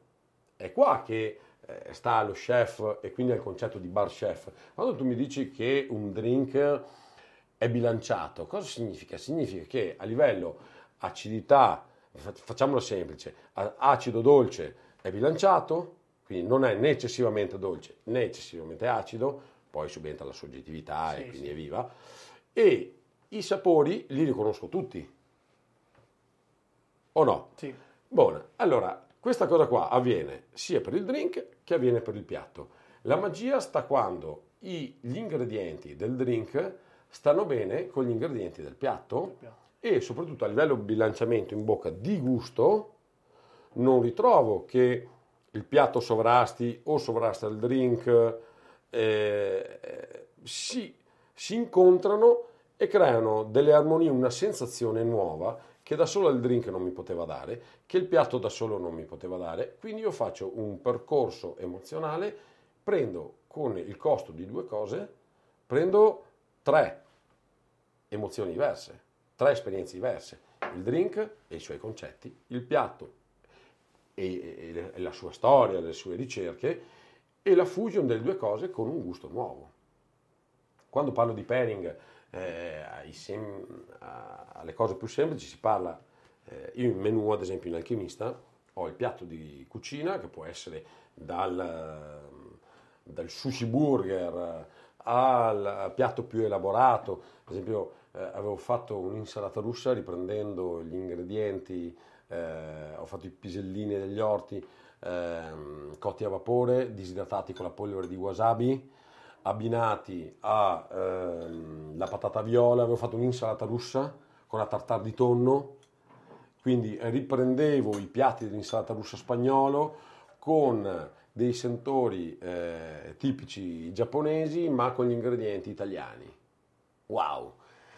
Quindi quello è il fusion, però poi ci dovevi mettere a fianco cosa? Um, o ci lavori con il sake, dove il sake dice guarda, eh, io sono il quarto modo di fare pairing, perché arriva il vino e ti dice io sono la prima donna, ok? Quindi eh, metti in bocca il prodotto, sì ce l'hai, però ti pulisco la bocca, la bocca è pulita, pronta al boccone successivo. Arriva la birra, io sono acida, io sono intensa, io invece sono flebile e tu devi preparare il piatto in funzione all'intensità del prodotto. Arriva il drink e troviamo un, un, un sapore nuovo se bilanciato in bocca, arriva il sacchetti e dice, sai cosa sai? Io sono una geisha, sono venuto qua per servirti e quindi innalzo l'intensità e prolungo la persistenza gustativa di quello che mi hai presentato. Quindi sia in miscelazione, sia nel drink, sia in abbinamento al piatto, eh, io vado solamente a esaltare le cose. C'è quella dose di umami che di base è, è, cos'è l'umami? È tipo il glutammato monosodico eh, che metti sulla porchetta, il bovis, no? È un esaltatore di sapore. Nel sake è un qualcosa di naturale che è insito in lui e quindi eh, nel momento in cui tu vai a bilanciarlo eh, ti, ti, ti esalta. È ovvio che anche là apriamo un altro mondo perché ci sono più di 200 risi da sake eh, in Giappone che coltivate a nord a sud sono bei vitigni per quanto riguarda il vino e eh, poi il riso può essere più o meno levigato fino a ci sono sake che hanno una levigatura fino al 10% palato umano normale eh, avverte fino al 50% poi o fai un orizzontale dove li assaggi tutti quanti o comunque fai fatica considerando comunque che anche là c'è il terroir c'è la tipologia di acqua, ci sono tanti fattori da tenere in considerazione, eh, la, la, la, mano, c'è il lievito, in Giappone ci sono eh, 14 lieviti eh, catalogati dallo Stato sulla tassa, la paghi sulla quantità di lievito, non sul prodotto eh, finito, quindi eh, è diverso. Ti, ti, piace la cultura giapponese? A me piace molto, a me piace molto, eh, sono stato là nel 2017, anche assieme a Leonardo Leuci, eh, dove ci, ci vedemmo coinvolti come giudici al primo concorso di sake, di tutti i sake del Giappone, però con un orientamento verso il mercato occidentale. E, e questo è stato strano perché ehm, ci vedeva proprio eh, in contrasto con loro, dove per loro il sake più buono era quello che non sapeva niente, quindi più vicino all'acqua, con meno sapore. Per noi invece, abituato a tutto il resto, era un sake che esprimeva se stesso, che poteva dare, che poteva sviluppare cose. E, e quindi le votazioni che facevamo erano abbastanza in contrapposizione.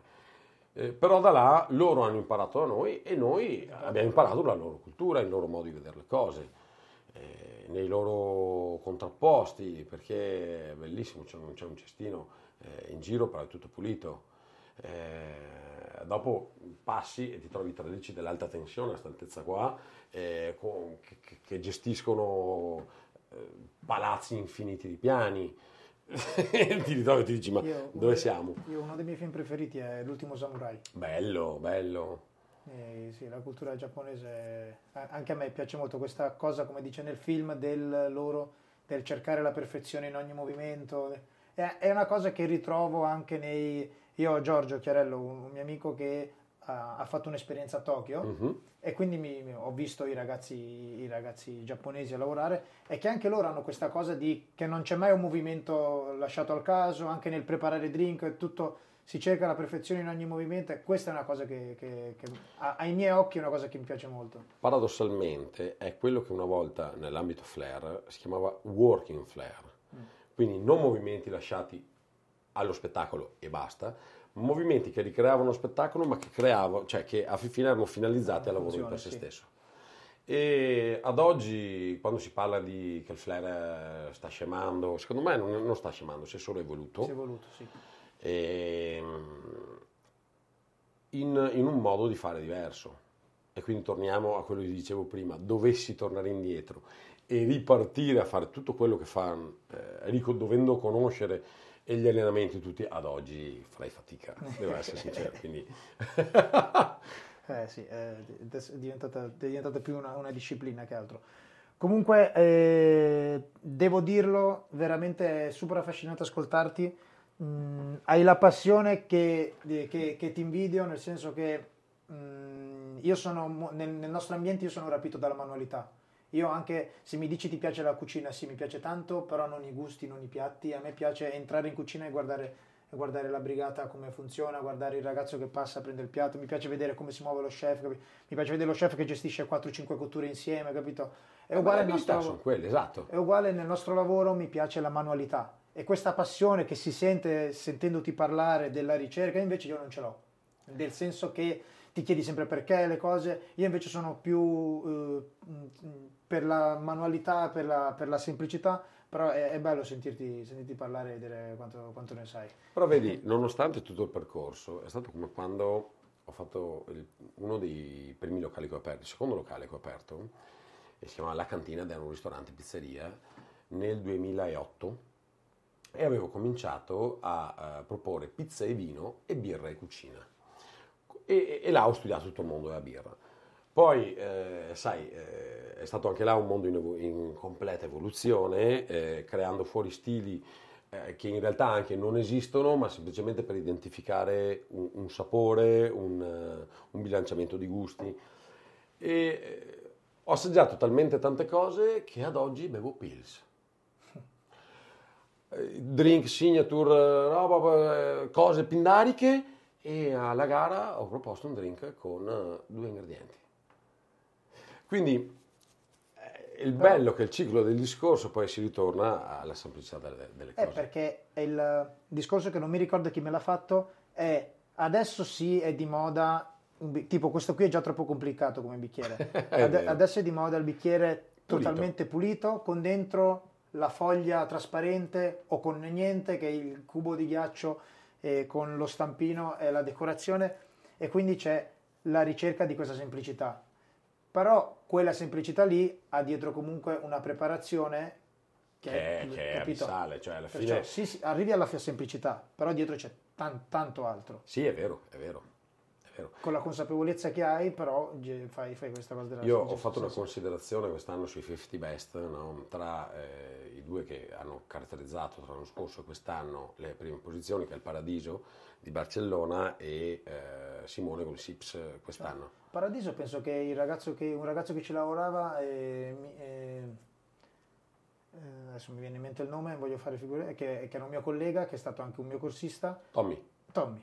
Era da me l'altra sera. Eh, Tommy, non, non è di Castelfranco lui. Allora, no, lui è... eh, Tommy ha lavorato con me al Vanilla. Allora, lui, che è fantastico, che eravamo assieme, abbiamo fatto il percorso eh, poi a Cannes, siamo andati via assieme perché lui ha fatto la tappa di Livorno, mi pare, No, no, e poi siamo andati su assieme a Cannes, quindi abbiamo avuto modo di, di conoscerci, di parlare. Lui è fantastico, infatti l'altra sera è venuto a trovarmi, ehm, nel mangiare, nel vedere, nel bere, ehm, si parlava appunto di, di questa differenziazione anche del- di quello che lui, perché quando il Paradiso è arrivato al primo posto, lui era là. Quindi la mattina dopo mi diceva eh, tutti in festa, tutto quanto, noi dovevamo aprire, ha aperto le porte e c'era il disastro di bicchieri, casino da fare. E quindi là ti rapporti, sai, ehm, come eh, que- questo guru, questo, questo posto dove ha, ha reso tanto a livello concettuale, a livello, però in realtà si ritrova ad avere le stesse problematiche che abbiamo noi nei locali singoli. Quindi eh, i bicchieri da lavare, eh, le cose a pulire, le cose a sistemare. eh, e quindi eh, è stato bello anche rapportarci un ritorno alla realtà delle cose. E comunque appunto ne, ne parlavamo giusto, giusto l'altro giorno. Ehm, La tua considerazione sui 50? che gli stili, se tu guardi i drink di, di Simone, sono appunto come dicevamo adesso, puliti. Mm, nel caso invece del, del Paradiso è effetto wow a mille, o per, per il bicchiere, o per la lucina, o per il fumo, per... L'aria.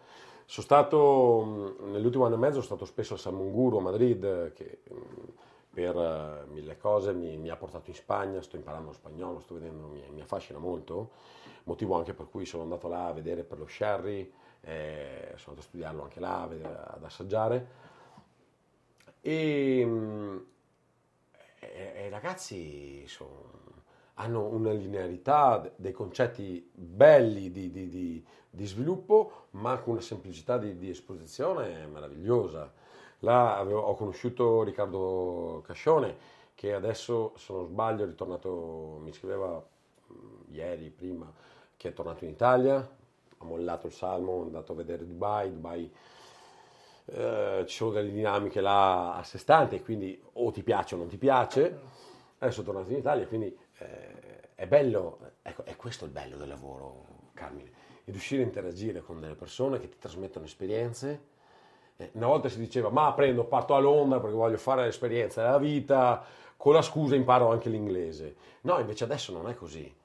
Adesso, eh, secondo me, eh, sicuramente Shanghai, roba, mestieri in giro per il mondo hanno, hanno dei concetti che per noi ancora, o sicuramente per me, sono ancora occulti.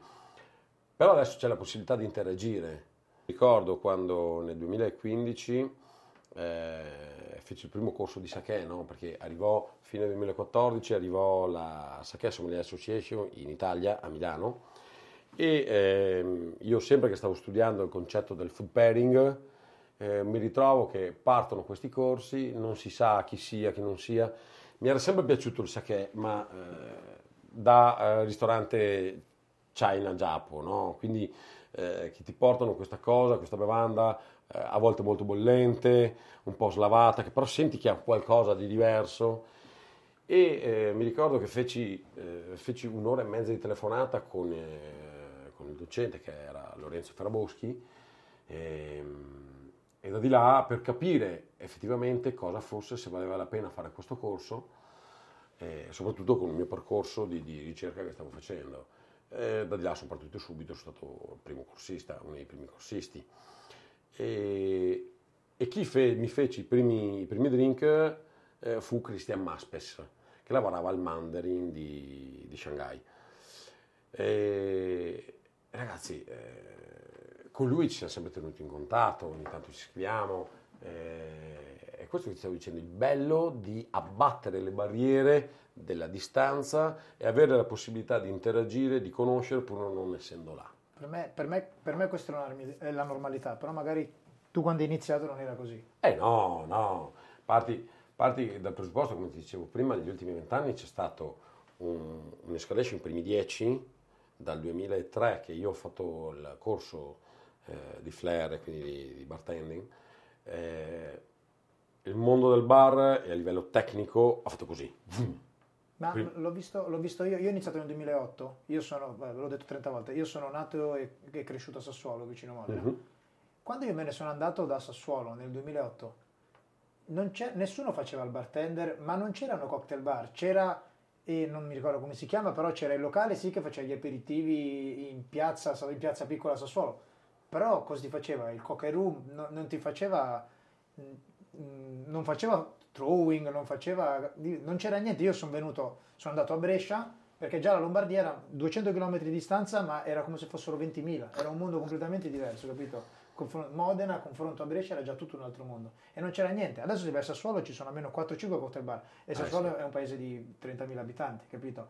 Però tipo il bar che io ho sempre chiamato il bar della vecchia, che è in centro a Sassuolo, che c'era la signora che ti faceva l'amaro, che ti faceva il Baileys, adesso è un cocktail bar buono con i ragazzi che sanno lavorare, quindi ti capisco benissimo perché vedo la differenza che c'è da quando ho iniziato io nel 2008, perciò chissà nel 2003. Eh, nel 2003 c'era niente, come ti dicevo, eh, già lavorare con, con Mixer, era con i preparati a Mixer, uh, ragazzi stiamo lavorando di, di livelli, livelli, altissimi, perché stavi, stavi lavorando con un prodotto di qualità industriale molto alto eh, quindi all'epoca eh, 2005, quando ero bar manager di due locali, a un certo momento il titolare mi, mi arriva e mi fa ascolta, oh sta purea di frutta che è stata avanzata alla cucina, buttata là, o la buttiamo via o no. Boh, prova a vedere tu se, se, sai, se puoi perlomeno far sì che non la buttiamo via. Cioè, Ad oggi ed è lì ti, è lì ti, ti, dato, ti, ha dato l'idea questa cosa? No, mi è data l'idea... Eh, a me piace perché sono tutte cose che nascono no? per caso, che succedono. E poi, eh, diceva un poeta inglese, reflect in tranquillity. Quindi le riprendi, le vivi, non le capisci appieno, ci rifletti poi. E quando eh, feci primi, il primo corso con, con Leonardo Leuci, che non, vorrei dirti una cavolata, ma dovrebbe essere stato il 2009, 2008-2009, era sei mesi che aveva aperto il Jerry Thomas. E, ehm, e da di là ho ripreso i, tutte le cose che mi erano capitate, che io le avevo vissute con estrema ingenuità, no? semplicemente un problem solving eh, basato su quello che a me piaceva nel creare lo sciroppo, più o meno zucchero, perché non c'erano ancora delle, delle ricette reali nel creare uno sciroppo, come magari eh, ad oggi c'è un Ceccarelli che, che, che è chimico eh, più, un po' più che bartender. Cioè, eh, Però io, apprezzo molto, vabbè, sui social adesso è, in questo momento sta andando forte, tra, tra virgolette, nelle critiche, un mio video dove dico che come faccio, chi sono io per, per, pensare di saper fare meglio una purea di un'azienda che la fa, che la fa di mestiere però invece di, di, eh, mi, mi, piace lui Ceccarelli perché lui non ti dice come fare la purea, lui ti spiega tantissime cose, ti spiega anche il livello chimico e ti, e ti fa capire tante cose che bisognerebbe sapere. Ma infatti il concetto non è eh, usare, lavorare in un modo o nell'altro, è avere coscienza di quello che stai facendo. Mm. E questo è. È il messaggio che cerco di dare anche io. Io lo so fare, sì, sono qualificato per farlo, non lo so. Vedi, una cosa... Ehm Eric Clapton, prendi Eric Clapton, no? passiamo sulla musica, il bello di questo lavoro è poi spaziare dove vuoi, che lo chiamavano mano lenta, ma eh, non, vuol, non, vuol, dire che non sapesse suonare veloce, era una macchina da guerra, ma il suo modo di suonare richiamava questa cosa qua, quindi era per sua volontà, non per incapacità o non conoscenza. E, e quindi mm, io mi riscontro in questo. E visto che abbiamo aperto il discorso, Mm, la tua drink list di quanti, quanti, drink, di quanti drink la fai? Allora, eh, la drink list per quanto riguarda il chimista ho fatto beh, 4 analcolici perché la gente c'è, c'è anche il concetto dell'analcolico. Non ho messo in drink list, pur facendolo, il gin tonic analcolico o l'americano analcolico, che ormai sono diventati eh, un must, soprattutto sì. il gin tonic, che possa piacere o non piacere, questa eh, è soggettività. Eh, io resto sì, dell'idea... Sì, ci, sono, ci, sono, i criticoni che sicuramente hanno sempre qualcosa da dire, però... Io resto dell'idea che, eh, e questo me lo dimostra anche il Drink Congo, i grandi, i grandi locali che eh, hanno portato un livello altissimo, ma alla fine già fa cassetto. Cioè, è inutile... È inutile...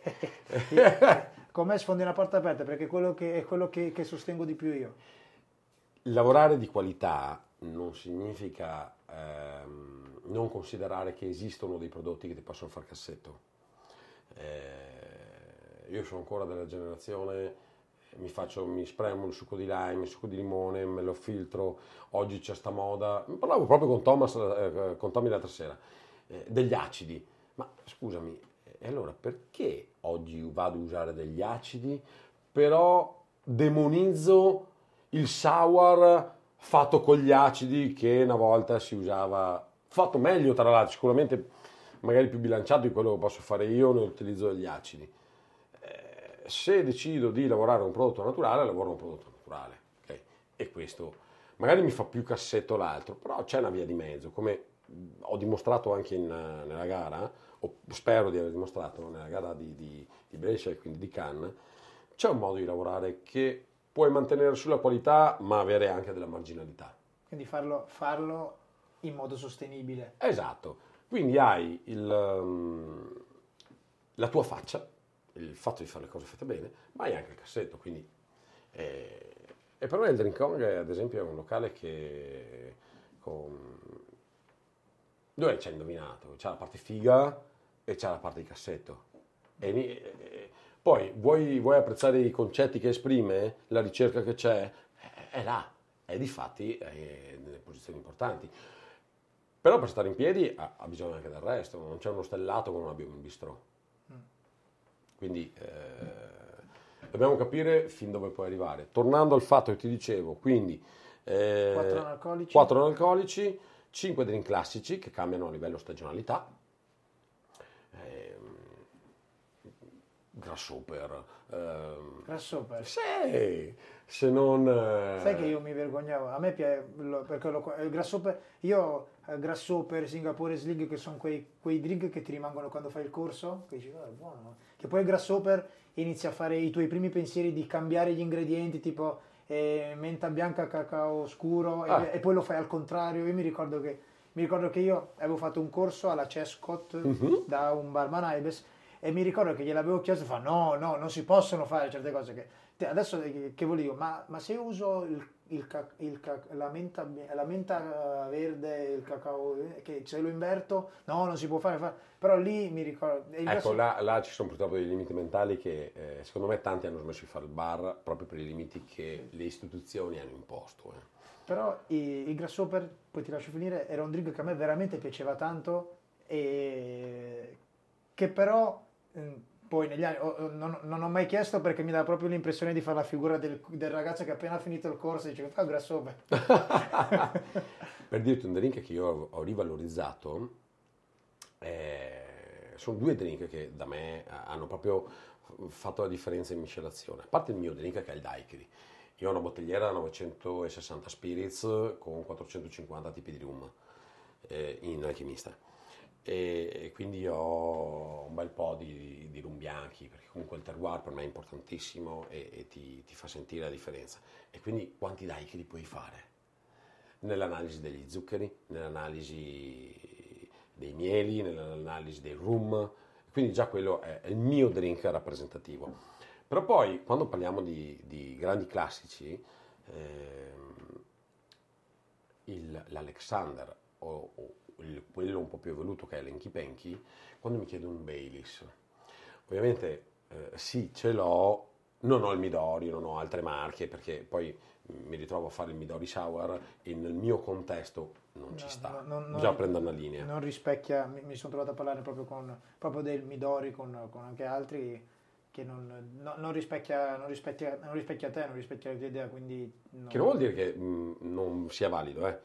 Però bisogna capire che tipologia di locale vuoi fare. Eh, non è nella tua identità, non è nella tua brand identity. Esatto, quindi, quindi esatto. Eh, piuttosto mi ricreo un liquore al melone fatto con i meloni che ho nell'orto e da di là ti, ti E sviluppo. ci crea una storia dietro. Esatto. E, mm, e uno è appunto il- l'Alexander, perché alla fin fine ha un gusto paritario, cremoso a quello che è il Baileys e, e a tutti i miei clienti eh, mi piace dire, io lo considero il nonno del Baileys, creato inizialmente con il, ehm, con il eh, cognac, sviluppato poi con il whisky, eh, ad oggi non è altro che una crema al whisky però fatto bene e te lo faccio al momento. Quindi bevuta un po' più lunga di quello che è un classico Baileys, ma ti stai bevendo un buon drink. Uguale è per l'Hanky Panky, nato ovviamente con eh, gin, vermouth e, ehm, e fernet, ma di fatto tu puoi lavorare quanti gin abbiamo, quanti vermouth abbiamo, quanti amari abbiamo. E quindi magari chi mi chiede un amaro gli dico guarda se vuoi una bevuta un po' più lunga, con quell'amaro che ti piace caratterizzato si può Ti andare a rilanciare. Ma è, è questa ha la personalizzazione, intanto c'è un focus al cliente che secondo me è- Eh, avendo- molti l'hanno, l'hanno dimenticato. Avendo così tanta varietà, tu puoi anche creare ad hoc, il- Sì. in base ai gusti del cliente, il, il tuo drink. Eh, quando, quando riesco a essere mh, in sala o dietro il banco, magari non c'è tanta gente, perché è, è ovvio quando sei full un è un po' più difficile nel gestire questa cosa. Però mh, io arrivo e gli chiedo, ma chi sei questa sera? Noi siamo delle persone diverse in eh, vari momenti della giornata e quindi abbiamo delle esigenze diverse. Se ho avuto una giornata, eh, una brutta giornata, non berrò acido alla sera. Se io ho avuto eh, una bella giornata e quindi avrò bisogno di una bevuta più morbida, se io ho avuto una bella giornata, magari posso affrontare anche delle cose un po' più impegnative, un'acidità più spinta, un distillato, un'alcolicità più particolare. E quindi chi sei tu in questo momento? Cosa ti piace? Cosa sei abituata a bere? Cosa, mm, cosa è successo oggi? E quindi tante volte... eh, Mi fai venire in mente, con questi discorsi mi fai venire in mente Terry, non so se la conosci. Sì, grandissima. Che lei, lei- lei fa queste domande. Che colore sei oggi? Ecco, lei, lei ha il discorso di colori, sono stato a trovarla di recente. Che spezia sei oggi? Io, io lei la stimo tantissimo perché ecco, la- lo studio, l'analisi sulle spezie che lei ha fatto, eh, che a me manca, beh, i suoi livelli penso pochi, forse Oscar può, può dare Quagliarini, può dare un po' di, di- si possono avere delle discussioni tra loro due perché eh, difficilmente ho trovato una competenza in materia così elevata. Lei è venuta anche da me, eh, abbiamo fatto un po' di... eh, è bello perché da me sono passati veramente tanti personaggi un nel bel, corso di questi un anni. bel personaggio Terry sia per la, per la pura preparazione, però è, è- È cioè, pane pane, vino al vino, eh. però è, è un personaggio come io reputo eh, Beppe Mancini, Grande Beppe! però e adesso ti faccio una considerazione sia di Beppe che di Terry, che sono veramente, tipo Terry è veramente il personaggio che fai la tua guest, sei sicuro che va bene, sei sicuro che preparazione, preparazione è la base, è brava, ne santo a, a posto, lo sappiamo, però è un personaggio, sai che 10 persone che sono lì, tu dalle 10 persone lì che ascoltano questa, questa, questa, questa signora lì che parla e ti racconta bene. E quindi dico, è proprio un personaggio perfetto perché ha tutti, sai tipo il grafico delle, delle qualità di FIFA? Certo, E ce l'ha certo. tutte quante buone, quindi ti riesce, ti- ti riesce a intrattenere una- e sei sicuro che è una bella serata interessante e chiunque viene nel tuo locale quella sera ne- si porta a casa qualcosa da, da quella serata. Vedi, eh, mi fa- adesso mi hai tirato fuori Beppe, con lui abbiamo fatto, eh, con lui anche con eh, Cassini, eh, io faccio cene a base distillati, quindi abbino o il vermouth o il whisky o il gin al piatto stesso, no? Eh, con, eh, con Pinto abbiamo fatto le- le- la prima cena a base rum, con Andrea Pomo eh, l'anno scorso abbiamo fatto, no, quest'anno, inizio di quest'anno, abbiamo fatto la cena a base rum anche con lui, e, però Pinto, quando abbiamo fatto con Cassini invece e con... Uh, mamma. E con Beppe abbiamo, abbiamo fatto uh, le cene a base whisky. E... Perché lui è Jameson. Beppe? Mm. Eh, all'epoca era con ah, Boulet. Boulet. All'epoca era con Boulet. Ok, ok. E, mm, ecco, Beppe ha capito che il Veneto è rischioso. eh, però sono, sono, sono, sempre serate meravigliose. Quindi eh, sia Beppe sia Pinto, per dirti, eh, Leonardo, eh, mi hanno insegnato quando io faccio, faccio le, eh, le, mie guest a base sake o, o, devo dare delle spiegazioni o faccio, faccio... Eh, loro due hanno una verve di attenzione al pubblico sia per la tonalità sia per che ehm, magari eh, la, la Terry ha un po' meno ma ti copre da un punto di vista tecnico a Terry tipo, ti copre da un punto di vista tecnico. Però è bello perché comunque ognuno ha le sue caratteristiche e comunque stiamo, stiamo adesso trovando il pelo nell'uovo perché comunque sono personaggi... Eh sì, e di Beppe ti dicevo che lui, l'ho detto anche altre volte, Beppe per me è proprio... Dov- cioè, dovrebbe esserci il masterclass di come fare brand ambassador. Eh... Beppe Mancini relatore, capito? Nel senso che eh, dietro bar ti fa flair, ti fa divertire i ragazzi, ti racconta il prodotto perché lo conosce, ti esce dal bar, ti fa sala, è proprio... Un animale a palcoscenico. Sì, perfetto. È lui. no, è bello, guarda, io ti dico, eh, una delle cose più belle da quando ho aperto Alchimista è stato proprio questo, perché al di là delle mie ricerche... Delle, le, fai, delle, le, fai le guest da te? Sì, sì, sì, sì. sì. Eh, quest'anno ho fatto un po' meno, ma perché comunque sono stato impegnato con, con l'apertura di borsa, quindi creazione di un nuovo brand, un nuovo concetto, eh, il cambio anche da un punto di vista mh, mm, eh, del locale a livello strutturale. Come ti dicevo, tutti i vari locali li ho, li ho seguiti io da come fare gli impianti, come fare il banco, eh, da un punto di vista estetico, la ricerca di materiali. Ne ho parlato molto con, eh, cioè è un discorso che mi trovo a fare con tanti ragazzi che sono aperti locali e ti sei cozzato con eh, l'architetto o il geometra Ah, negli ultimi due li ho mandati a quel paese, li ho mandati a quel paese due perché ho detto vabbè l'ultimo dai, eh, lo affidiamo all'agenzia, almeno n- non devo star là, eh, mi faranno delle proposte e via. A un certo momento ho detto vabbè sapete cosa vi dico, mi arrangio. E, e, da, di là, e da di là nel fare queste cose purtroppo ho, ho, ho tralasciato l'altro, insomma sono una persona una. Il dono dell'ubiquità è, è quello. Ok, interessante. E tornando alla drink list, ogni, ogni, quanto tempo la cambi? Stagionale, quindi. Ogni, ogni, stagione, ma perché come ti dicevo prima, eh, allora i quattro analcolici, i cinque classici, eh, prevede poi una degustazione delle um, verticali di 5 tipologie di rum e 12 signature. Eh, ah, ok, quindi bella gra- eh, importante comunque. le è... signature si dividono in 6 e 6. 6 signature per, eh, che ehm, esprimono i miei concetti, le mie ricerche, le, le, le lavorazioni, ma con prodotti eh, di linea, quindi a un prezzo più abbordabile. Le altre 6 invece con una spinta maggiore con prodotti premium per chi vuole eh, avere un'esperienza in, in second level. E poi è ovvio che eh, ognuno fa il proprio gioco. Non posso neanche dirmi eh, sei caro o non sei caro, perché comunque...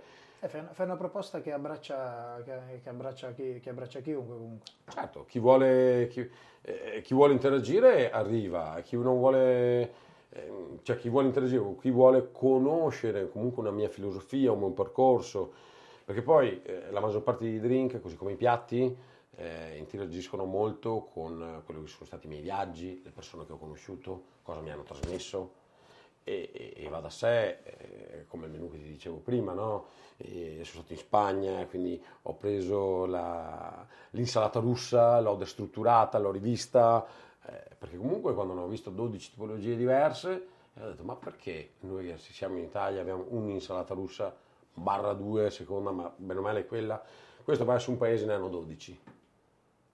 Cioè, e perché questa cosa qua non può essere eh, ribilanciata secondo, secondo vari concetti a livello internazionale?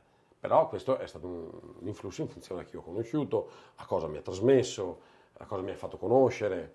Eh... Lavori dietro al bancone? Sì. Cioè stai, la, la, la, tua serata normale, se non ci sono impedimenti, è dietro al bar? Allora, ni, adesso ni, nel senso che se serve sì, ci sono un paio di giorni, i ragazzi hanno bisogno di giorni di riposo, anche Jessica ti parlavo prima, il lunedì è a casa e quindi poi ha sempre disponibilità di, di, di spostamento, ma, eh, oppure anche l'altro bartender, eh, quando non c'è uno o l'altro ci si alterna eh, perché mi interessa, mi interessa, sapere se eh, giri per il locale e come gestisci questa cosa perché eh, mi sono trovato a parlare con Giampaolo Posata che lui uh-huh. adesso non sta, sta, praticamente mai dietro al bancone perché lui ad accogliere, è lui praticamente il locale quindi è lui che accoglie le persone, è lui che vive eh, come, la, come, le persone vivono il locale. Quindi è lui che magari passa tra, tra, i tavolini, lui che si fa due chiacchiere con un cliente se vuole farle o capi, sta a lui capire se il cliente vuole fare o non vuole fare. Capito? Allora questo non è facile, sai, è un discorso di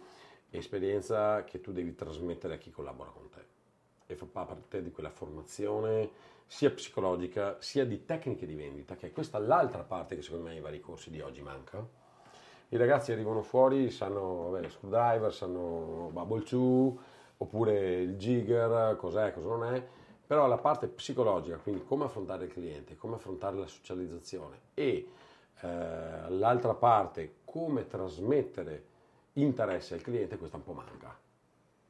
Arriva con l'esperienza. Ho capito, ma nel momento... Però, no, però non c'è una linea guida che ti insegna come, come arrivarci e dove fermarti. Allora, dove fermarti te lo insegna l'esperienza. Ho imparato anche a mie spese io questa cosa qua, eh, magari arrivi a essere anche un po' troppo prolisso a volte con il cliente, eh, ad annoiarlo. Quindi il capire dov'è il punto limite, quello è esperienza. Il, um, però delle linee guida dovresti averle. Questo ti fa sì anche che la persona, fatto il corso, arrivi in locale e cominci a farti la differenza. Quindi cominci ad farti appassionare il cliente, cominci a farti cassetto, cominci a farti eh, a far sì che l'entusiasmo prenda voce. Sì, quello, una cosa che, che io dico sempre dei corsi è che un corso non ti insegna come si fa un mestiere, però il corso ti, però, il corso ti, ti fa vedere co- la via giusta per imparare a fare questo mestiere. Quindi non è che però poi spetta sempre a noi, che sei là, che dobbiamo... Formale. Ciao caro, come stai oggi? Mangiato bene? Riposato bene? Hai, hai le tue cose? Uomo o donna che sia, perché tanto ormai hanno il ciclo tutte e due. Parlando di eh, network, eh, hai, hai, deciso di aprire un altro locale per quale motivo? Allora, nel mio caso, A, per gli studi diversi che stavo facendo, mm.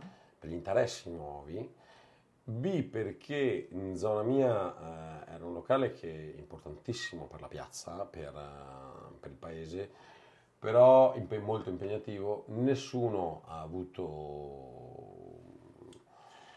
eh, si è preso l'essere di, di, di valutarlo seriamente, ma forse perché tutti quanti l'hanno visto, quello locale così, deve rimanere così. Invece ho provato a vederlo in un altro modo avevo delle potenzialità eh, strutturali e legislative per poterlo fare, cioè eh, se io ho la licenza di catering, se so come rigenerare delle cose, se eh, ad esempio lì dentro nessuno ha mai fatto cucina, io ad oggi ho ricreato una cucina e faccio cucina. Eh, si può cucinare là dentro? No. A livello legislativo no. Però l'alchimista che ha 250 metri. Quindi posso ricreare delle sì. cose da una parte, questa cosa mh, mm, ci sono arrivato un po' per l'esperienza che ho fatto e, e per anche il lavoro di catering che, che poi faccio. Quindi, eh, ah, quindi faccio, fai, fai, anche catering? Faccio anche catering, sì. Okay. Sia bar catering sia catering food. food. Ah, interessante. Che e perché appunto mi interessava parlare un po' di network, di, quindi infatti ti ho chiesto come, come mai hai deciso di aprire l'altro locale e poi e questa cosa del catering quando è nata? Allora, il catering è- era, nato, era nato ancora quando avevo il locale, il ristorante pizzeria, perché comunque ero in, in frazione di Castelfranco, quindi il problema era fa- eh, farmi conoscere, far arrivare la gente a me, i social all'epoca non erano ancora così sviluppati, eravamo all'inizio di, di Facebook, quindi tu immagina anche là tutta l'evoluzione che c'è stata eh, nel corso di questi anni, quindi eh, ancora si doveva andare fuori, farti conoscere, fare gli eventi, e nel momento in cui cominci a fare gli eventi fuori, le manifestazioni, automaticamente ti devi attrezzare, in cui ti attrezzi, fatta una cosa, puoi fare anche l'altra.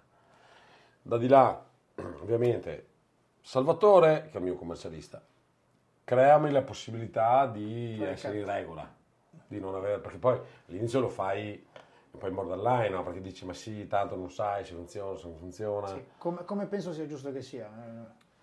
eh, E dopodiché quando vedi che comunque le cose cominciano a andare via, Cioè, il catering poi, eh, correggimi se sbaglio, avendo già la tua attività, avendo il locale, il catering è comunque una cosa che- in cui riesci ad avere più margine. Riesci, riesci- ma non sempre, a volte sì, a volte no. Ehm, sicuramente è una cosa che ti porta, che ti porta una dualità, sia la visibilità per il, per il locale, sia, e quindi i clienti stessi che magari per quel catering possono anche essere una, possono aver fatto una cosa magari per una laurea o per un matrimonio che avviene una volta, quindi come il venditore di folletto, venduto folletto, arrivederci e grazie, ma c'è quel passaparola che poi te li fa tornare in locale. E mh, se hai fatto un bel lavoro per concetti espressi, per, eh, e quindi sicuramente quello è stato l'inizio. Poi ehm, ho aperto il chimista, stiamo parlando del 2016, dove eh, arriva uno in paese che porta avanti il sake, che porta avanti il, eh, il food pairing, una cucina un po' particolare. A un- livello di cocktail bar, com'era Castelfranco nel 2016? Allora, ehm, Cioè, grazie. senso, sei entrato in una piazza che non c'era niente? No, c'era no, no, no, c'erano stati tanti altri che avevano, che avevano eh, portato avanti comunque un mondo della miscelazione più classica, che avevano fatto cose, avevano già abituato la gente comunque a bere drink. E io arrivavo semplicemente con un concetto nuovo, che era quello appunto dei, dei drink signature, anche se già qualcuno aveva cominciato a buttare eh, buttar fuori qualcosa e quindi aveva, tra virgolette, già picconato il ghiaccio mentale che, che la gente potrebbe- avrebbe potuto avere.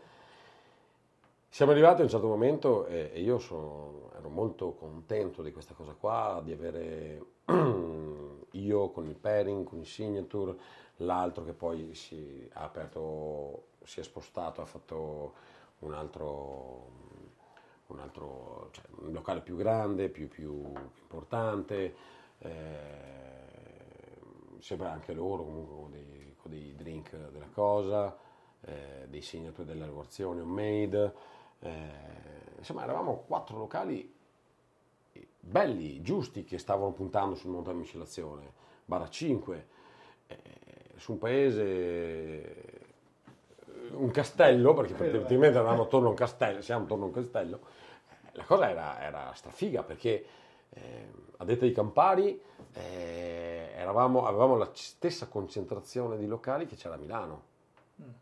Cioè, wow! È, è- è è una impossibile non andare... è roba da poco. In realtà poi ci siamo resi conto che forse eravamo eh, tutti quanti un po' troppo avanti e quindi abbiamo dovuto ridimensionarci, però nel momento in cui sono partito io eh, eh, non è stata facile il primo anno, se non avessi avuto il catering eh, era, Difficile. era difficile far, eh, ri- ricalibrare i conti. Poi le cose, sai, parti dal primo anno, ti fai le spalle, comincia a arrivare gente, eh, una parte non torna più perché non sposa il tuo concetto, una parte ritorna perché eh, la legge commerciale, me- i, miei studi di, di marketing mi hanno sempre detto, ehm, il 15% arriverà sempre perché tu sei tu. Il 15% della gente non arriverà perché tu sei tu, ma il 70% te lo giochi.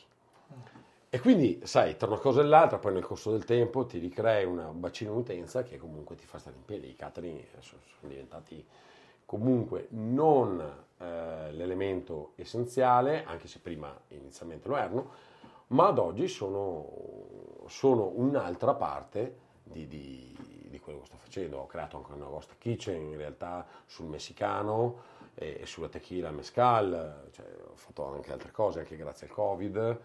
Eh, mi sa che lo tiri fuori, tu cosa hai fatto durante? Tutti quanti ci siamo, abbiamo studiato qualcosa durante, durante tu in, in, cosa ti sei, cosa hai fatto? Allora, eh, io già facevo un po' di delivery.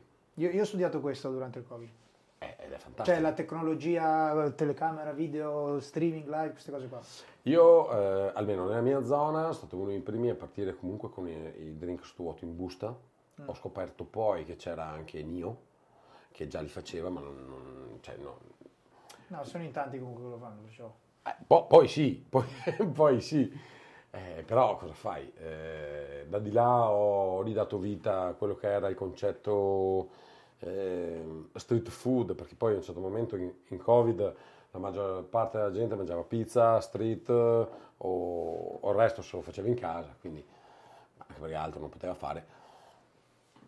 E, e ho cominciato a studiare un, più, un po' di più il discorso comunicazione. Mm.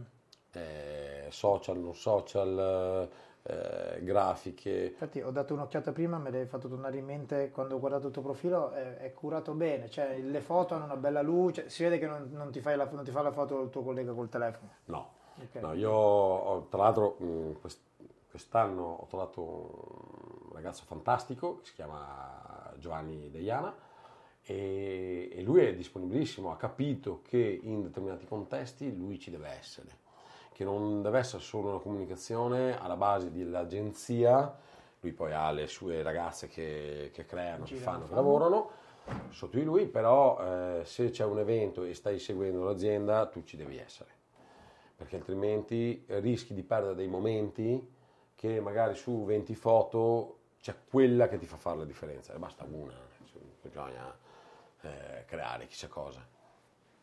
E ha insegnato anche a me, a, così come un'altra agenzia che, che ho avuto in passato, che era la Trilab Agency, ha insegnato a, a, non fare queste cose, a fermarmi. Prima una volta io buttavo, buttavo tutto, no? Eh, so, c'era, c'era una cosa, bam! E quindi intasavi il web senza avere la concezione... Senza, senza del, una linea, sì di quello che apprendeva la gente dall'altra parte, di quello che capiva. E sono tutte evoluzioni che fa. Il Covid mi ha dato la possibilità di mettermi, intanto di fare l'inventario. che tu non hai idea. 155 etichette di vini e 900 eh, e, e uffo, perché ti ho detto 950, ma poi tra, tra, cosa bottigliera abbastanza viva, quella, quello che parte, quello che torna, quello che non fanno più, perché sai che ci sono tanti prodotti che eh, poi a un certo momento prendono altre vie, e, o prodotti nuovi da, da, sperimentare, quindi prediligi uno rispetto all'altro. E, e quindi il discorso inventario è un'altra cosa che molti sottovalutano, perché non si rendono conto di cosa hanno in casa e hanno un magazzino fermo e sono soldi lì fermi che... Eh, sono soldi. Mm. A un certo momento da di là eh, mi ha permesso anche di dire ok, le, le, prossime drink list come le faccio? Ma cosa ho qua?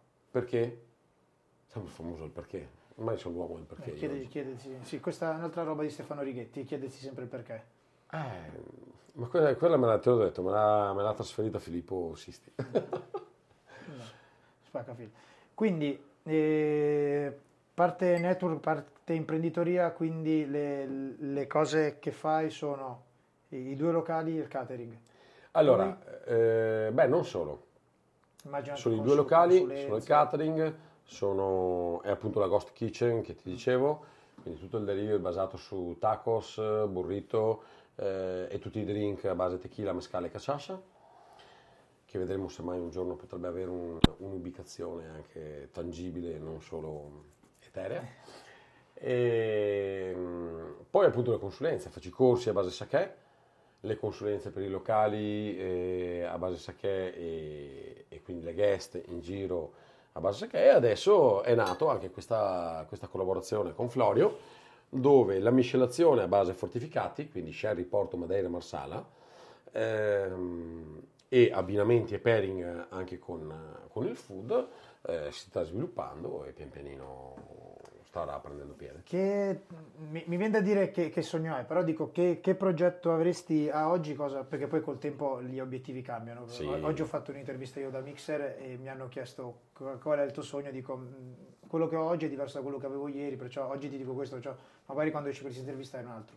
Però comunque ti chiedo che come ti vedi tra un po' di tempo? Come ti piacerebbe, come ti piacerebbe evolvere? Allora, guarda, io prossimo? ti dico, siamo, siamo, su questa terra per un brevissimo tempo. E non pretendo e non, eh, e non ho l'ardire di dire voglio fare la differenza, voglio, perché già, ci sono già tanti altri che sono più bravi di me. Però mi piacerebbe che un giorno qualcuno in questa evoluzione del bartending dicesse, bah, eh, anche Simone Baggio è stata quella virgola all'interno di, di un tema che, che, è stato scritto dal mondo del bartending. Tu libri niente? Libri non ancora. Non ancora. Progetto, non puoi dire niente, non lo so. Mi piacerebbe, mi piacerebbe. Eh, dalle cose che mi hai detto, anche come mi hanno parlato di te, cioè, è strano che non c'è già, quindi è, stra- è, strano che non l'hai ancora fatto. Cioè, magari... Eh, tante cose che mi stanno, mi stanno trattenendo tempi e energie nel momento in cui riesco a trovare lo staff perfetto, no, che perfetto non esiste, ma che comunque riesce... a come dare fiducia. Esatto, riesce a, a, portare avanti le cose in simultanea e forse, hai visto anche il messaggio prima, chi mi ha scritto, forse, forse vediamo se riusciamo a, ottenere la quadra ed è il mio obiettivo per il 2024. Okay. Riuscire a trovare quella tranquillità per poter permettermi di eh, dedicarmi alle tre cose che per me hanno sempre una è mia figlia.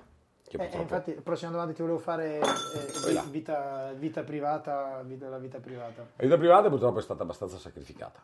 Eh sì, questo, questo sì. Sei sposato, fidanzato, divorziato? Sono sposato, eh, ho mia figlia, per cui vivo. Mia figlia ha 9 anni. Ah, piccolino, ok. Eh, ogni tanto viene dietro il banco e mi fa, papà, posso fare il drink? E se la vedi, si mette là... Eh, e, non sai se, se, dire sono orgoglioso di questa cosa o dire ma cosa ti stai mettendo a fare che un giorno... no, no. e quindi vivi in questa dualità di emozioni, no? Però eh, lei è la prima, quindi eh, l'altra è appunto un po' di ricominciare la palestra, rimettermi in forma, ricominciare un po' a me stesso e la terza è appunto quella del libro. Quindi, quindi eh, cioè, ho detto una co- non ho detto una cosa tanto sbagliata. No, no, no, no sono, sono sogni. Mm. Sono sogni, eh, breve o lungo termine, non so se sarà fattibile, te lo dico. Eh, però, insomma, chi e... siamo noi per dire di no a tutto ciò? e ultima cosa, poi ti lascio libero. Il, per, questa è una cosa che, che io invidio, invidio tanto, tipo il fatto che tu sei sposato, comunque che hai una vita privata il, cioè, il lavorare, creare cose, informare, poi trovi una gratificazione una volta che ritorni a casa. Tu hai detto, hai una bambina, immagino che una volta che poi torni a casa vivi nel tuo mondo e sei sereno. Eh, no, ovviamente questa cosa crea diversi conflitti mm. e questo è inevitabile. Eh, credo che pochi baristi abbiano una situazione serena a casa se lavorano in un certo modo e, e a certi regimi. E, ehm, trovo che comunque la soddisfazione più grande è vedere per dirti, eh, il fatto quando ho preso in mano l'ultimo locale che è il Borsa, eh, che a scuola i miei figli ne hanno parlato tutti, e è arrivata a casa e mi fa, ma papà, eh, tutti mi chiedono, le maestre mi chiedono, ma sei eh. famoso? io ho detto, no amore, questa... non sono famoso, però sto, sto, cercando di portare avanti un gran questa, progetto. Questa è esattamente la mentalità del paese, che a me è capitato, stato, stato un paio di volte in televisione e mi ricordo che quel paio di volte che è successo a Sassuolo era come, non lo so, se fossi, che ero quello che, c'era, il messia. quello che ce l'ha fatta, capito? esatto. Che mi era capitato che mi aveva riconosciuto una ragazza non, al centro commerciale la, la, cassiera mi fa, ah ma tu... E le persone intorno come se avesse riconosciuto chissà chi va. Ma sì, la mentalità proprio di, di paese. Io guarda, spero solo che mio padre e mia madre eh, siano orgogliosi perché mh, hanno sempre cercato di, di spronarmi a loro Ce n'è modo. ancora, ancora i genitori? Io ho ancora i genitori, ma ti dico solo che mio padre, un giorno in cui ho aperto il primo locale, mi guarda e mi fa: eh, Hai studiato così tanto per andare a ri- arrivare a vendere ombre?